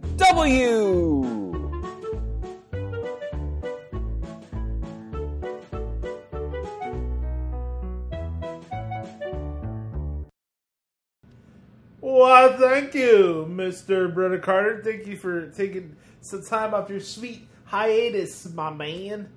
All right, it's time to get into what the hell is wrong with AEW, aka what isn't wrong with AEW. All right, folks, hope you had a wonderful week. Make sure you can follow me on Twitter and Instagram at Josh Lopez Media. Man, do I have to talk about this show? Do I have to talk about Dynamite especially? This rudderless autopilot ship that we're on? By the way, it's week number three of no MJF anything. No references, no updates, no nothing. So we're just gonna act like he doesn't exist now. Did the truth hurt Rick Moranis? Did it sting a little did it sting a little bit? By the way, nothing that MJF said in that promo is wrong. I mean, look at this card for Forbidden Door on Sunday. By the way, a former WWE guy will be crowned a new AEW All Atlantic champion. A former WWE guy will be crowned a new AEW interim world champion. Meanwhile, he'll fight for the main title against another former WWE guy. If MJF doesn't show up at this pay per view on Sunday, then what the hell are we doing here? Oh man, uh, Max MJF, I I sympathize you with my brother. Keep your head up. So started off the show on Dynamite last night with Karen Danielson gracing us with his presence. Um, glad he admitted that what Eddie Kingston and everybody else watching at home knows he is a judgmental prick and passive aggressive and phony. Um, so I, I did get a kick out of Brother Carr saying he's delusional, but I, as I told him last night on Facebook Messenger, Bryan Danielson has been delusional for a long time. It's another guy who thinks his shit don't stink, and um, yeah, as much as I am bummed out that we didn't get to see Bryan Danielson at the United Center wrestle, that's fine. Uh, it's not the end of the world for me. I'll just say that um, whoever is replacing him and who's going to fight in Blood and Guts next week better be worthwhile because, I mean, great. We're going to have a match with Zack Sabre Jr. And who's it to be? Who's to be the one that really wants to bleed and stuff like that? Who's to be the new member of the Blackpool Combat Club? If it's Gargano, cool. If it's Cesaro, cool. I'm leaning more towards Jonathan Gresham uh, joining the group, but I could be wrong. But I'm curious to see who they pick because if it's somebody that's out of the nowhere and nobody gives a shit about, that's gonna be an interesting reaction to say the least. Like I mentioned at the beginning of the show, am I excited to be at the United Center and experience a full length wrestling show? You're damn right I am. But am I excited as a fan to come back and transcribe this? Not really. And Dynamite didn't do me any favors this week as far as getting me more pumped up for the show. You know, I know the whole discussion for the next couple days would be like, oh my god, Okada showed up. But as I said last night, just because Okada finally showed the last week before the pay per view doesn't put a blanket over this crap build. Every month, every year, we go through these soliloquies and diatribes about the build up towards WWE pay per views, but we don't hold AEW to the same standard yet. This is the same uh, promotion that marketed to us that they're going to write the ills of the WWE and they're going to be the saviors of wrestling, right? Where, where's the balance here? Why why are we doing this double standard game? So Okada shows up. Oh, the build for Forbidden Door has been great. Oh, the card's great. It's gonna be a great pay per view. Great this, great that. I feel like I'm at a fucking Trump convention. Like literally, every time I, I watch a AEW show, I feel like I'm at a Trump gathering. Everything's great. Everything's huge. It's the greatest thing ever. Greatest, greatest, greatest. And I, and I, I hear Tony Khan on Busted Open, where, where that's nearly a half an hour ass kissing session. And I'm like, whatever, dude. I can repeat myself every week and just say this hand uh, glad handing, but it's it's kind of turning into a hand jobbing session in AEW because everybody's kissing each other's ass. There's no right or wrong. There's no no person. There's no filter there. Everything is great. I'll tell you something that's great and something that was good actually on this program last night was Christian Cage. And ironically, he has nothing to do with this pay per view on uh, Sunday. Let's play that for you. Let me, let me scroll that up for you guys. Let's play this. Listen, Tony. Listen, I was only giving Jungle Boy's mom the chance to apologize to me for giving birth to Jungle Boy, and she instead flipped me off. But here's the thing here's why I think she's really mad. I think she saw her knight in shining armor go off into the sunset. I think she was a little sweet on Christian Cage, if you know what I mean. I think she wanted me to be Jungle Boy's father. And here's the thing, I know Jungle Boy, he looked at me like a father figure. He sure did. But here's the thing, Jungle Boy, I never wanted to be your father. I never wanted to be your father figure. You have a father, but your father's dead.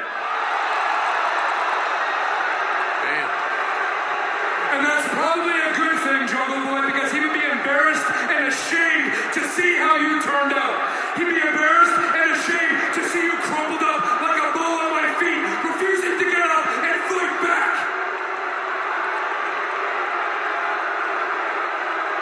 Here it is, Jungle Boy. Enjoy your early retirement at 25. Stay gone, because if you. I wanted to play the whole thing because honestly, last night on Dynamite, Christian Cage took that entire roster in AEW, especially Jungle Boy, to wrestling school. If you want to talk about what Wrestling 101 playbook and Wrestling 101 this and Wrestling 101 that, Christian Cage just did that right there. Wrestling 101 into how to start a feud. Wrestling 101 on setting the layers of a feud. Wrestling 101 how to cut a promo that actually has some substance and nuance to it. Wrestling 101 on how to be a heel.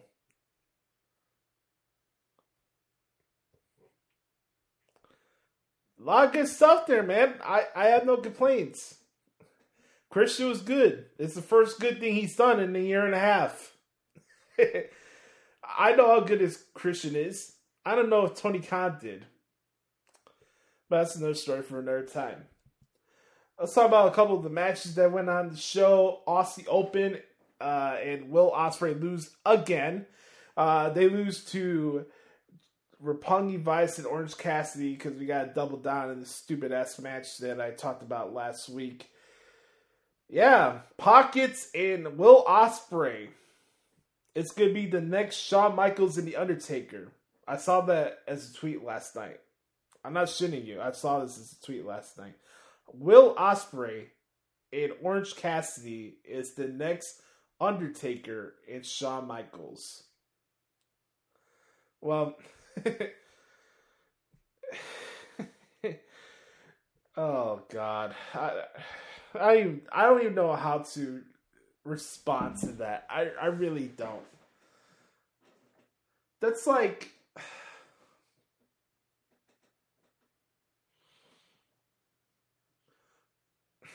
Okay. That's like putting Biggie in a versus battle against Tekashi 6 9 or Biggie in a versus battle against the baby or little baby and all the babies. What are we doing here? Why do we have to double down on a fucking vanity project? I don't want to come on here and do a whole Jim Cornette impression routine. That wasn't the goal of this segment, or for the reason of this segment. I didn't create this segment because of Jim Cornette's reviews of AEW. I do think it's ironic that me and him share a lot of the same thoughts. I, will I'll agree to that. I am a Cornette fan. Shout out to you, Corny, if you're li- listening or watching to this. But I I watched this segment, and the fact I watched this match too, and it's like, do anybody care about any rules? I Jr. even got me to agree with him this week. How about that? Him pointing out the stupid tag one two, the simultaneous tags in the corner where it makes the referees look stupid. How when has that ever been legal in wrestling where you can tag somebody and then immediately tag the other person in? It makes no sense.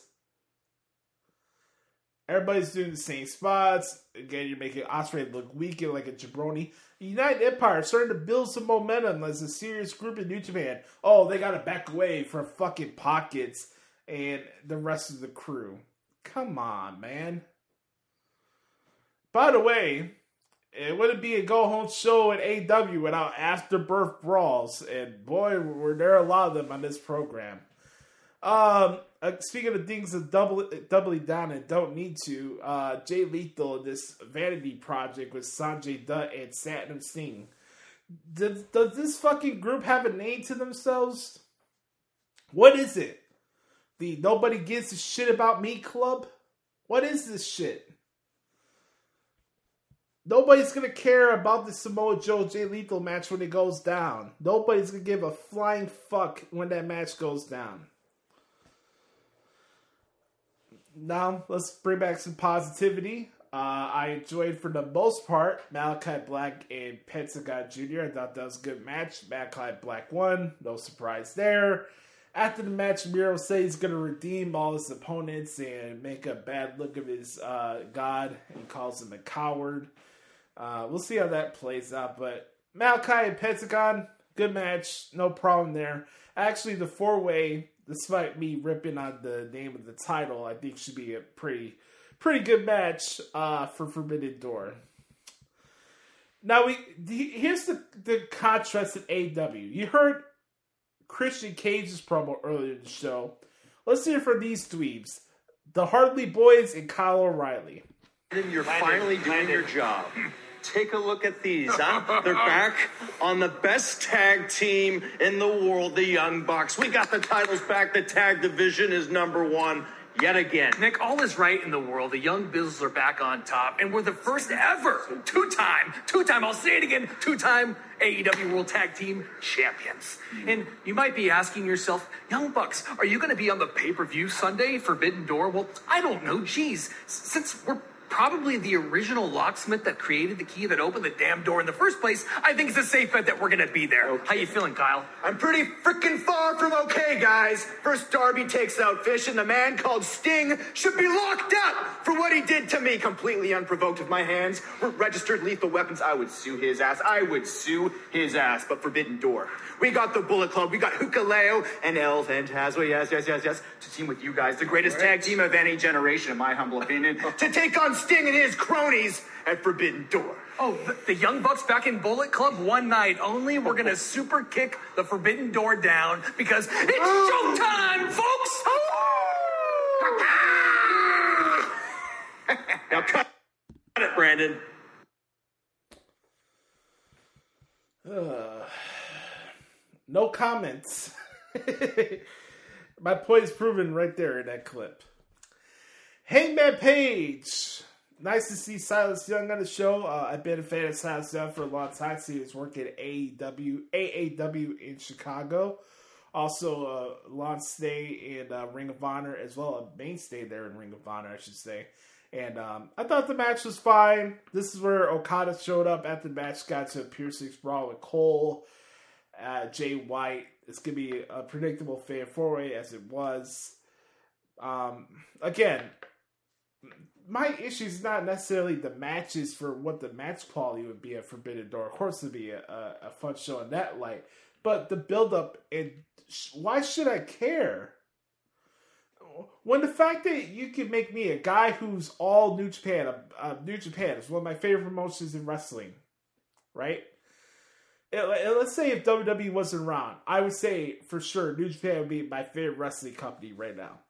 If you can take a guy like me who's an all New Japan guy and not be interested in an Okada match and seeing him in person, you you'd be out of your mind. But AW accomplishes that because AW does everything to make me not care about their product. So, yeah, will the match be awesome? Of course. Look who's in the ring. But why should we care? It, where's this match to be placed on the card? We'll see how this plays out. Um, Toni Storm against Marina Shafir. Overstayed is welcome. Uh, I thought it was alright. Toni Storm won that one. Here's the lineup for Rampage this week. We got Jeff Cobb against Cash Wheeler, Mercedes Martinez, and Serena Deeber in tag action. Hook will fight the DKC, and Andrade El Idolo against Fenix um, should be the main event, but knowing AEW will be the first match of the show. Um, so that's a preview for Rampage, and then obviously the main event: Jon Moxley and Hiroshi Tanahashi against Chris Jericho and Lance Archer. Believe it or not, I was actually enjoying the majority of the match, uh, but again, this goes back to AEW not knowing how to format the show and killing the vibe of matches. Like I was really trying to get into the Hangman Page and Silas Young match because I was really into. Uh, I'm I'm a fan of the guy, and it's cool him getting this opportunity on on uh, on Dynamite, right? But uh, almost half of that match was in picture in picture. And same thing here. Like I don't know if they went for extended picture in picture runs because they had to do these stupid ass afterbirth brawls after every match was over. This week, I, I th- this was as close to WCW as you get an any wrestling program this week on Dynamite. Like, golly, man, can you let something breathe? So Jon Moxley, Tanahashi gets the victory over Jericho and Lance Archer. Tanahashi won with the high fly flow. No harm, no foul there. They get to their face to face. Cool. I thought that was gonna be a fine visual. Wrap up the show that way. But no! Out comes Eddie Kingston. Out comes Wheeler Useless. Out comes Shota Umino. Out comes the Jericho Jagoff Appreciation Dick Riders. Out comes um, Santana and Ortiz. We have a brouhaha to close out the show, not only to promote Forbidden Door, but Blood and Guts. As Tama Tonga said on Twitter last night, too much bullshit and nonsense to close your show off the air like that. Look, as much as I'm indifferent on the Jon Moxley and Hiroshi Tanahashi match and how predictable that match is going to be,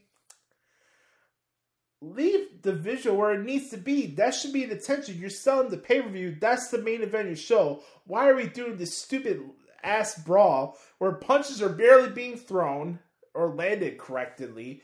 Eh, oh my god, man! This company can't help themselves. And then, of course, we had we had to have the stupid ass brawl on the outside because we got to promote blood and guts next week. Like we really need blood and guts. So I guess you want to hear my predictions, right, for Forbidden Door? We should do that to wrap this up. I'll, I'll say this. And last week, I really went off and expressed my frustration uh, about this Forbidden Door pay per view. This week, as I came out of Dynamite, I'm not infuriated. I'm just indifferent.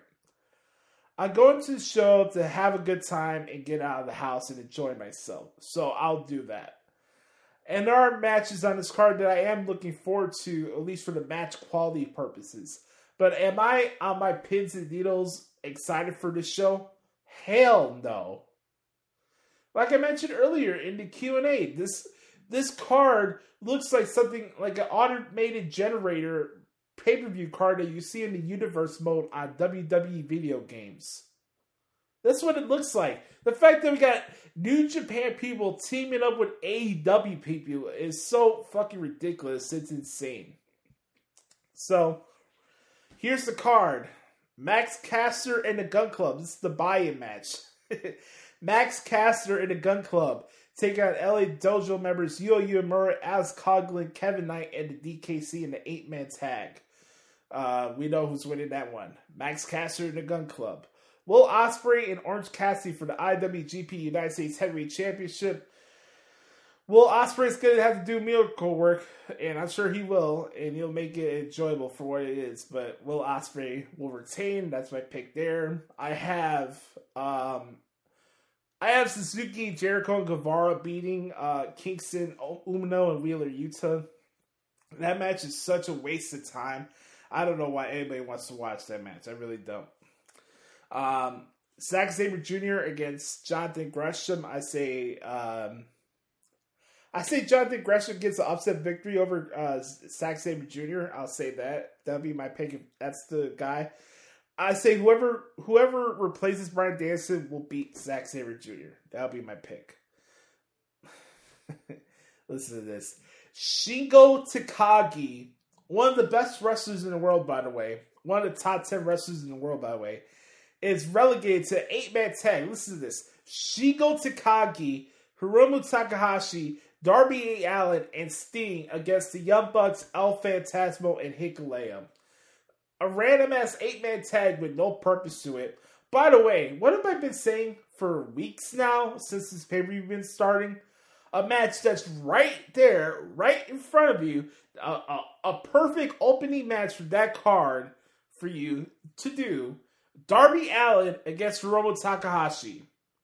Nobody, don't. Neither guys are holding titles, so they their feelings can't get hurt if they lose the match. You have the perfect match right there. But no, let's pull them in a tag match because we got to have fucking Sting on the card. Brutal, man. How about this? One of the few matches I'm looking forward to United Empire, Jeff Cobb, and Great Khan, and FTR putting their respective tag team titles on the line in a winner takes all match against Roppongi Vice. I have Roppongi Vice winning the match. That should be pretty cool. And then I have Thunder Rosa retaining over Thunderstorm. I have Malachi Black becoming the All Atlantic champion. Then finally, the last two matches, I have Jay White retaining over Okada, Adam Cole, and Hangman Page. And of course, Jon Moxley against Hiroshi Tanahashi. So we'll see what happens with this godforsaken pay per view coming up on um, coming up on uh, Sunday. And excuse me, let me get a swig of water real quick. All right, so I'm looking forward to it. it should be a good time, and um, excited to be there at the United Center on Sunday. But I'll let you know, man. Uh, this this pay per view is gonna be long. Don't be surprised. This is a five hour pay per view. I don't know if it'll be as long as Double or Nothing, but look at this card. We'll set to see what matches get cut short or whatever. But yeah, that's your card for Forbidden Door coming up on Sunday. Uh, a autopilot generator of matches that make absolutely no sense. So that, my folks, is what the hell's wrong with AEW this week. All right, I want to thank you guys for hanging out with me another fun edition of the Hoots podcast is in the books. Uh, make sure to do me a favor and make sure to follow me on Twitter and Instagram if you like at Josh Lopez Media. Make sure to bookmark ProWrestlingTranscriptions.com. I want to thank you guys for listening and watching the podcast as well. Make sure to like, comment, and share this podcast and give us your predictions uh, for Forbidden Door in the comment section here on YouTube. Also on Spotify as well. Make sure to follow us there. Uh, we really appreciate the support. And if you're an Apple Podcast user, please leave us a four or five star review and rating. It really helps expand the reach of the show. Amber Carter and I want to gauge your guys' thoughts uh, and your critiques of the podcast as a whole and anything you'd like to change or anything like that. So, for myself and the director of operations, this has been episode 315 of Hoots Podcast. Remember, be the authentic product that is yourself, and remember, nobody dictates the pace of your life but yourself and the man upstairs. I love you guys. Make sure to sit back, relax, strap it down, and enjoy Forbidden Door this weekend if you could. and also, uh, let's send it off to Brett Carter for this week's edition, a special edition of the Thoughts of Dericho, right here at Hoots Podcast. We'll be here next week for episode 316. Give me a hell yeah! we'll talk to you guys next week. I love y'all. Yes, sir. And now, the thoughts of Dericho. Listen well, man. Welcome, welcome, one and all, to the segment that will never be forbidden in anyone's eyes.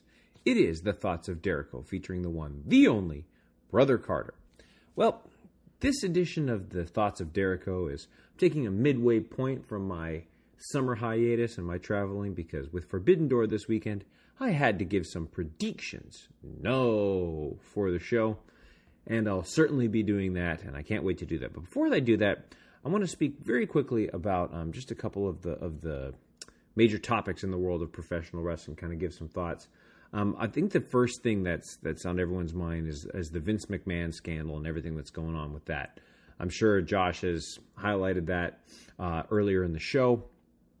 So I want to speak about that a little bit and just kind of what's going on. Obviously, this is a crazy time um, for WWE right now. You've got Vince McMahon, who has stepped down as CEO, with Stephanie McMahon taking an interim role. Uh, after she was going to take some time off. So this is kind of crazy. She's being brought back.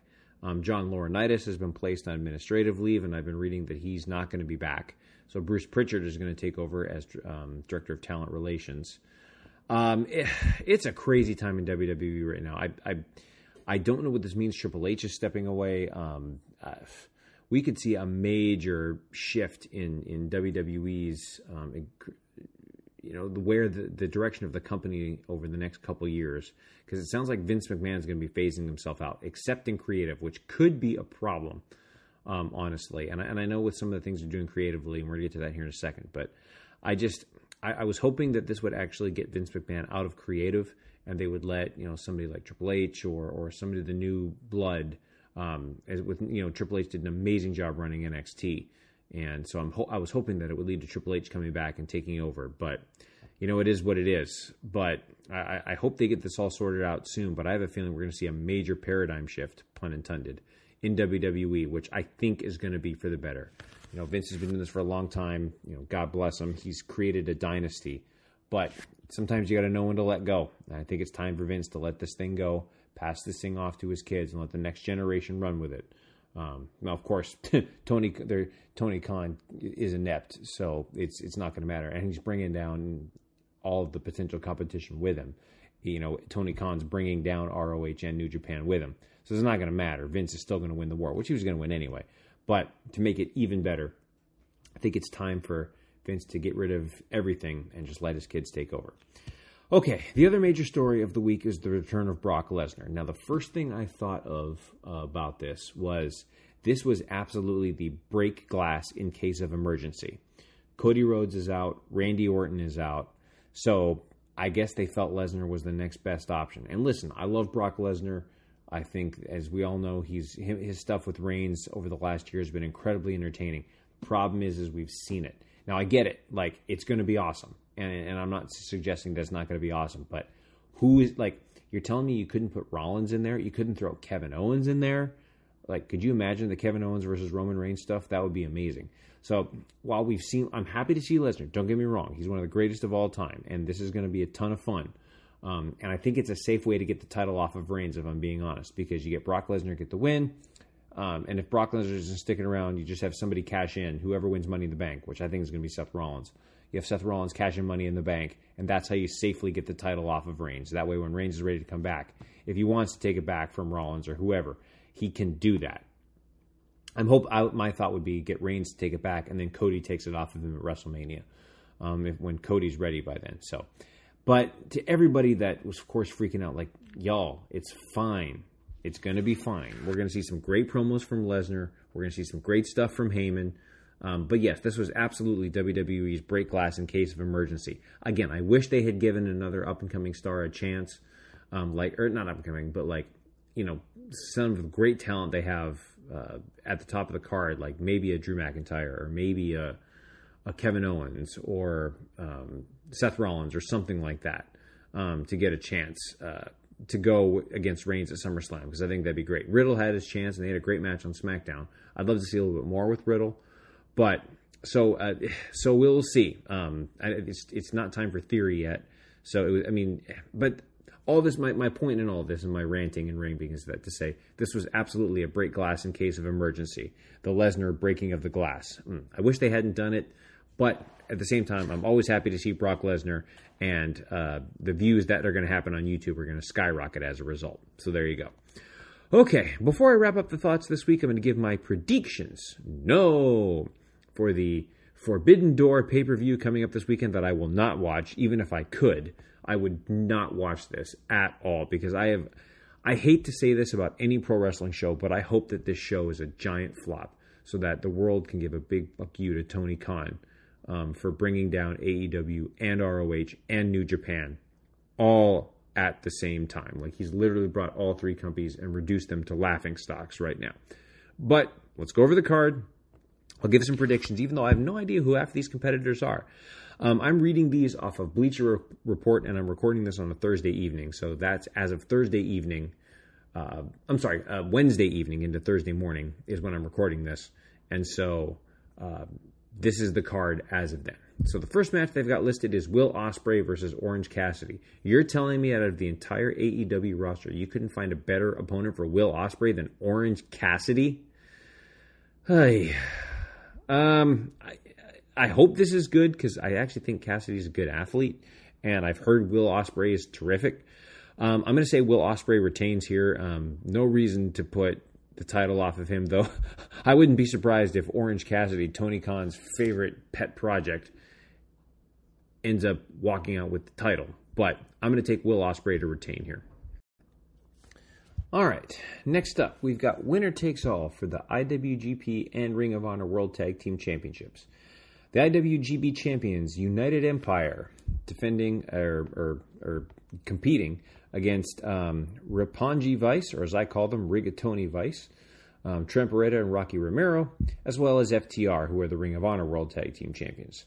I'm very confused about what's going on. So you've got the IWGP and Ring of Honor Tag Team Championships on an AEW show. Yeah, that makes sense. Um, I, I'm going to go with FTR here. Um, they've been terrific as of late, and um, I, I, see no reason for them to to to not take the IWGP titles and get more opportunities to wrestle. Um, again, my only concern with all of this is is what does this mean? Like, is does this basically mean that our ROH, AEW, and IWGP are combining forces to try to take on WWE? I mean, if so, like that's fine, but I, I, I again, like I just don't know who's on what roster, and it gets all convoluted and mixed up. That being said, I think this should be fun, and um, I'm looking forward uh, to this. Uh, I'm not going to see it, but I assume this will be a good match, and I'm going to take FTR to become the undisputed champion and champions. And now we have a trios match. We've got, let's see, Chris Jericho, Sammy Guevara, and Minoru Suzuki against Eddie Kingston, Wheeler Yuta, and Shoto Shota Umino. I hope I'm saying that right. Um, Chris Jericho has become the worst professional wrestler in the world. He's he's calling himself a wizard. Um, Sammy Guevara is a complete douchebag who is going to end his career recklessly. I've I've completely fallen off the Sammy Guevara train. I was on it for a long time. I have jumped off that bandwagon. He's going to end up doing something stupid and ending his career, much like Darby Allin will. And him and Tay Conti, like I appreciate the fact that they're trying to get heat. Like I will give I will give Guevara and Conti credit for the fact that they can draw some natural heel heat, and that's good. Like that that that is what you should do in professional wrestling. That's good. That I don't have a problem with. My problem with Guevara is that he's going to end up doing something stupid and he's going to end up ruining his career. Um, that's my problem with him. Same thing problem I have with Darby Allin. That being said, um, I've got Kingston, um, Yuta, and Umino winning here. I think the faces will be good and they can continue to build this feud into something with blood and guts or something. I don't I don't know. And then you got blood and guts after this. I, I don't know what the hell is going on. But I'm gonna take the faces to get the win here. All right, AEW will introduce its newest championship for some stupid reason, the All Atlantic Championship in a four-way contest. You've got Pac, Miro, Malachi Black, and I believe it is Okada. I think is in there. Is that correct?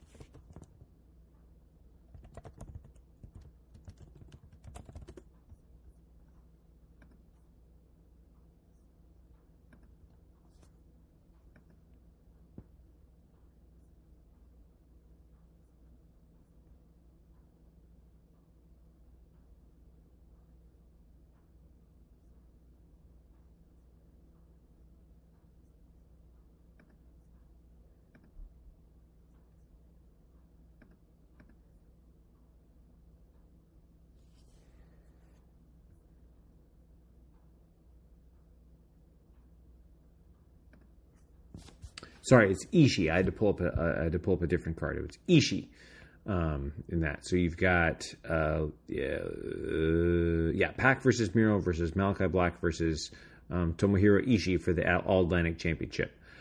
Um, this one's hard to predict. I'm gonna uh, I'm gonna take Miro. I guess I'm hoping it's Malachi Black because I think no no scratch it. I'm gonna take Malachi Black. I'm gonna take Malachi Black um, to get the win here. I think that he's terrific. I think he's been completely underrated, and they need to give him something to do as leader of House of Black. So I've got Malachi Black winning here. I don't think it's going to be. Uh, I think it's going to be a really good match. Um, again, I don't know much about Ishii, um, and I liked Miro's pro, uh, promo on Dynamite this week. So I'm going to take Malachi Black to get this, uh, to get the win and become the inaugural All Atlantic champion. Okay, um, a couple other matches that I've just seen here. Let me see if I can find them here.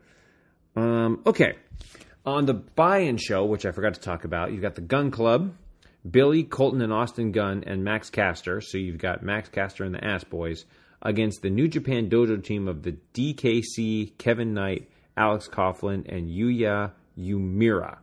Uh, I'm going to take the New Japan team to get the win here. You got to have the faces get the win here. Um, on that one, that match will be what it is. I don't know why they're dudes with attitudes. Like, what is this? California Dreams? Surf dudes with attitudes. So you have the dudes with attitudes Sting, Darby Allin, um, Hiromu Takahashi, and Shingo Takagi versus the Bullet Club. There's your Bullet Club reference, which everyone will go batshit crazy for. El Phantasmo, Hikuleo, and the new AEW Tag Team Champions, the Young Bucks. Um, ah, I'll take dudes with attitudes to get the win here. The California Dreams to get the win here. Um, I, I don't know why.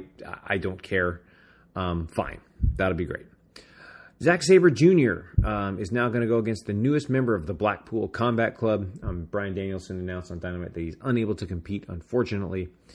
So that's really sad. I was hoping to. See, I know a lot of people wanted to see Bryan Danielson versus. Um, they wanted to see Bryan Danielson versus uh, Zack Sabre Jr. That's not going to happen. Um, the newest member of the Blackpool Combat Club. This one's hard to predict. Um, I've seen some names thrown around. I've seen Cesaro thrown around out there. I've heard he's coming back to WWE, but Cesaro would make sense. Um, so that they'll have a, a nice little one-off match, and then Cesaro will be relegated to being in a, you know, playing second fiddle to Bryan Danielson, Jon Moxley, and William Regal. But it is what it is. Um, I'll say it's Cesaro to be the to be the person that will go against Zack Sabre Jr. and that'll be fine. So, and of course, Cesaro will get the win against Zack Sabre Jr. Okay, let's see. We've got Thunder Rosa versus Toni Storm for the AEW Women's Championship. Now, this is a match I'm actually looking forward to. I think this will be terrific. This might be one of the best matches of the show. I'm going to say Thunder Rosa retains her championship. It's not quite time to take the title off of her yet, even though it doesn't really matter because the most inconsistent booking in all professional wrestling is here in AEW's women's division. But I'm going to say that Thunder Rosa will become the new AEW Women's Champion. I'm sorry. Um, yeah, Thunder Rosa will retain the AEW Women's Championship. She's already the champion. I will say Thunder Rosa retains. That should be a good match. We've got a four way match. Jay White um, is defending the IWGP World Heavyweight Championship against Hangman Adam Page, Okada, and Adam Cole, baby. Um, I've got Jay White winning. Um, I've got Jay White retaining his title here. Um, no reason to put it, unless they're going to put it on Okada.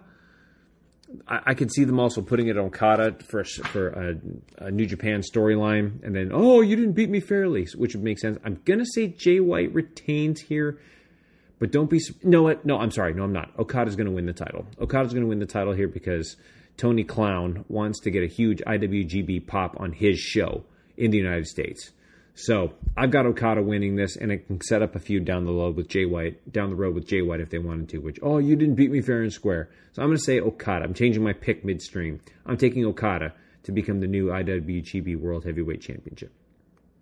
And then we get the main event.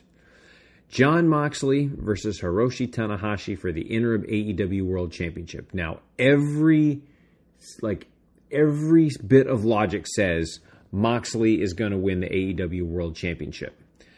Uh, this is a head versus heart thing because my head says go with Jon Moxley. Like that's clearly the, that's clearly the way to go.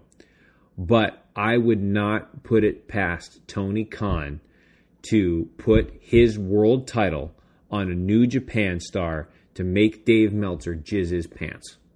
Like that's that's the sole reason I'm taking Tanahashi to win the AEW World Championship because Tony Khan wants to do nothing more than to blow Dave Meltzer. That's the only reason I'm picking this. I'm taking Tanahashi to win the world title just so that Tony Khan can please Dave Meltzer and get eight stars in the Wrestling Observer newsletter and win Booker of the Year for the third year because that's all he cares about. Tanahashi is going to win so that Dave Meltzer can, you know, pull a Stan Marsh. You know what I'm talking about. And those are my predictions for Forbidden Door. Not going to watch the show. Don't care. Think it's going to be a waste of time. But if you're into that stuff, go for it. Enjoy the show. And those are the thoughts of Dericho this week. Um, my, my final thoughts to everybody is continue to enjoy your summer. We're in a crazy time in our world right now. I know gas prices are out of control. Um, scary things in the world um, going on with gun control right now. All I would say is just hang in there, folks. You know, as the United States, we've always been resilient. We'll always fight through this like we always do, and we will come out stronger on the other side. If you're going to watch Forbidden Door, enjoy it. If not, enjoy your sanity. Hang in there, folks. We're going to make it. This has been The Thoughts of Dericho. You're smarter now, man.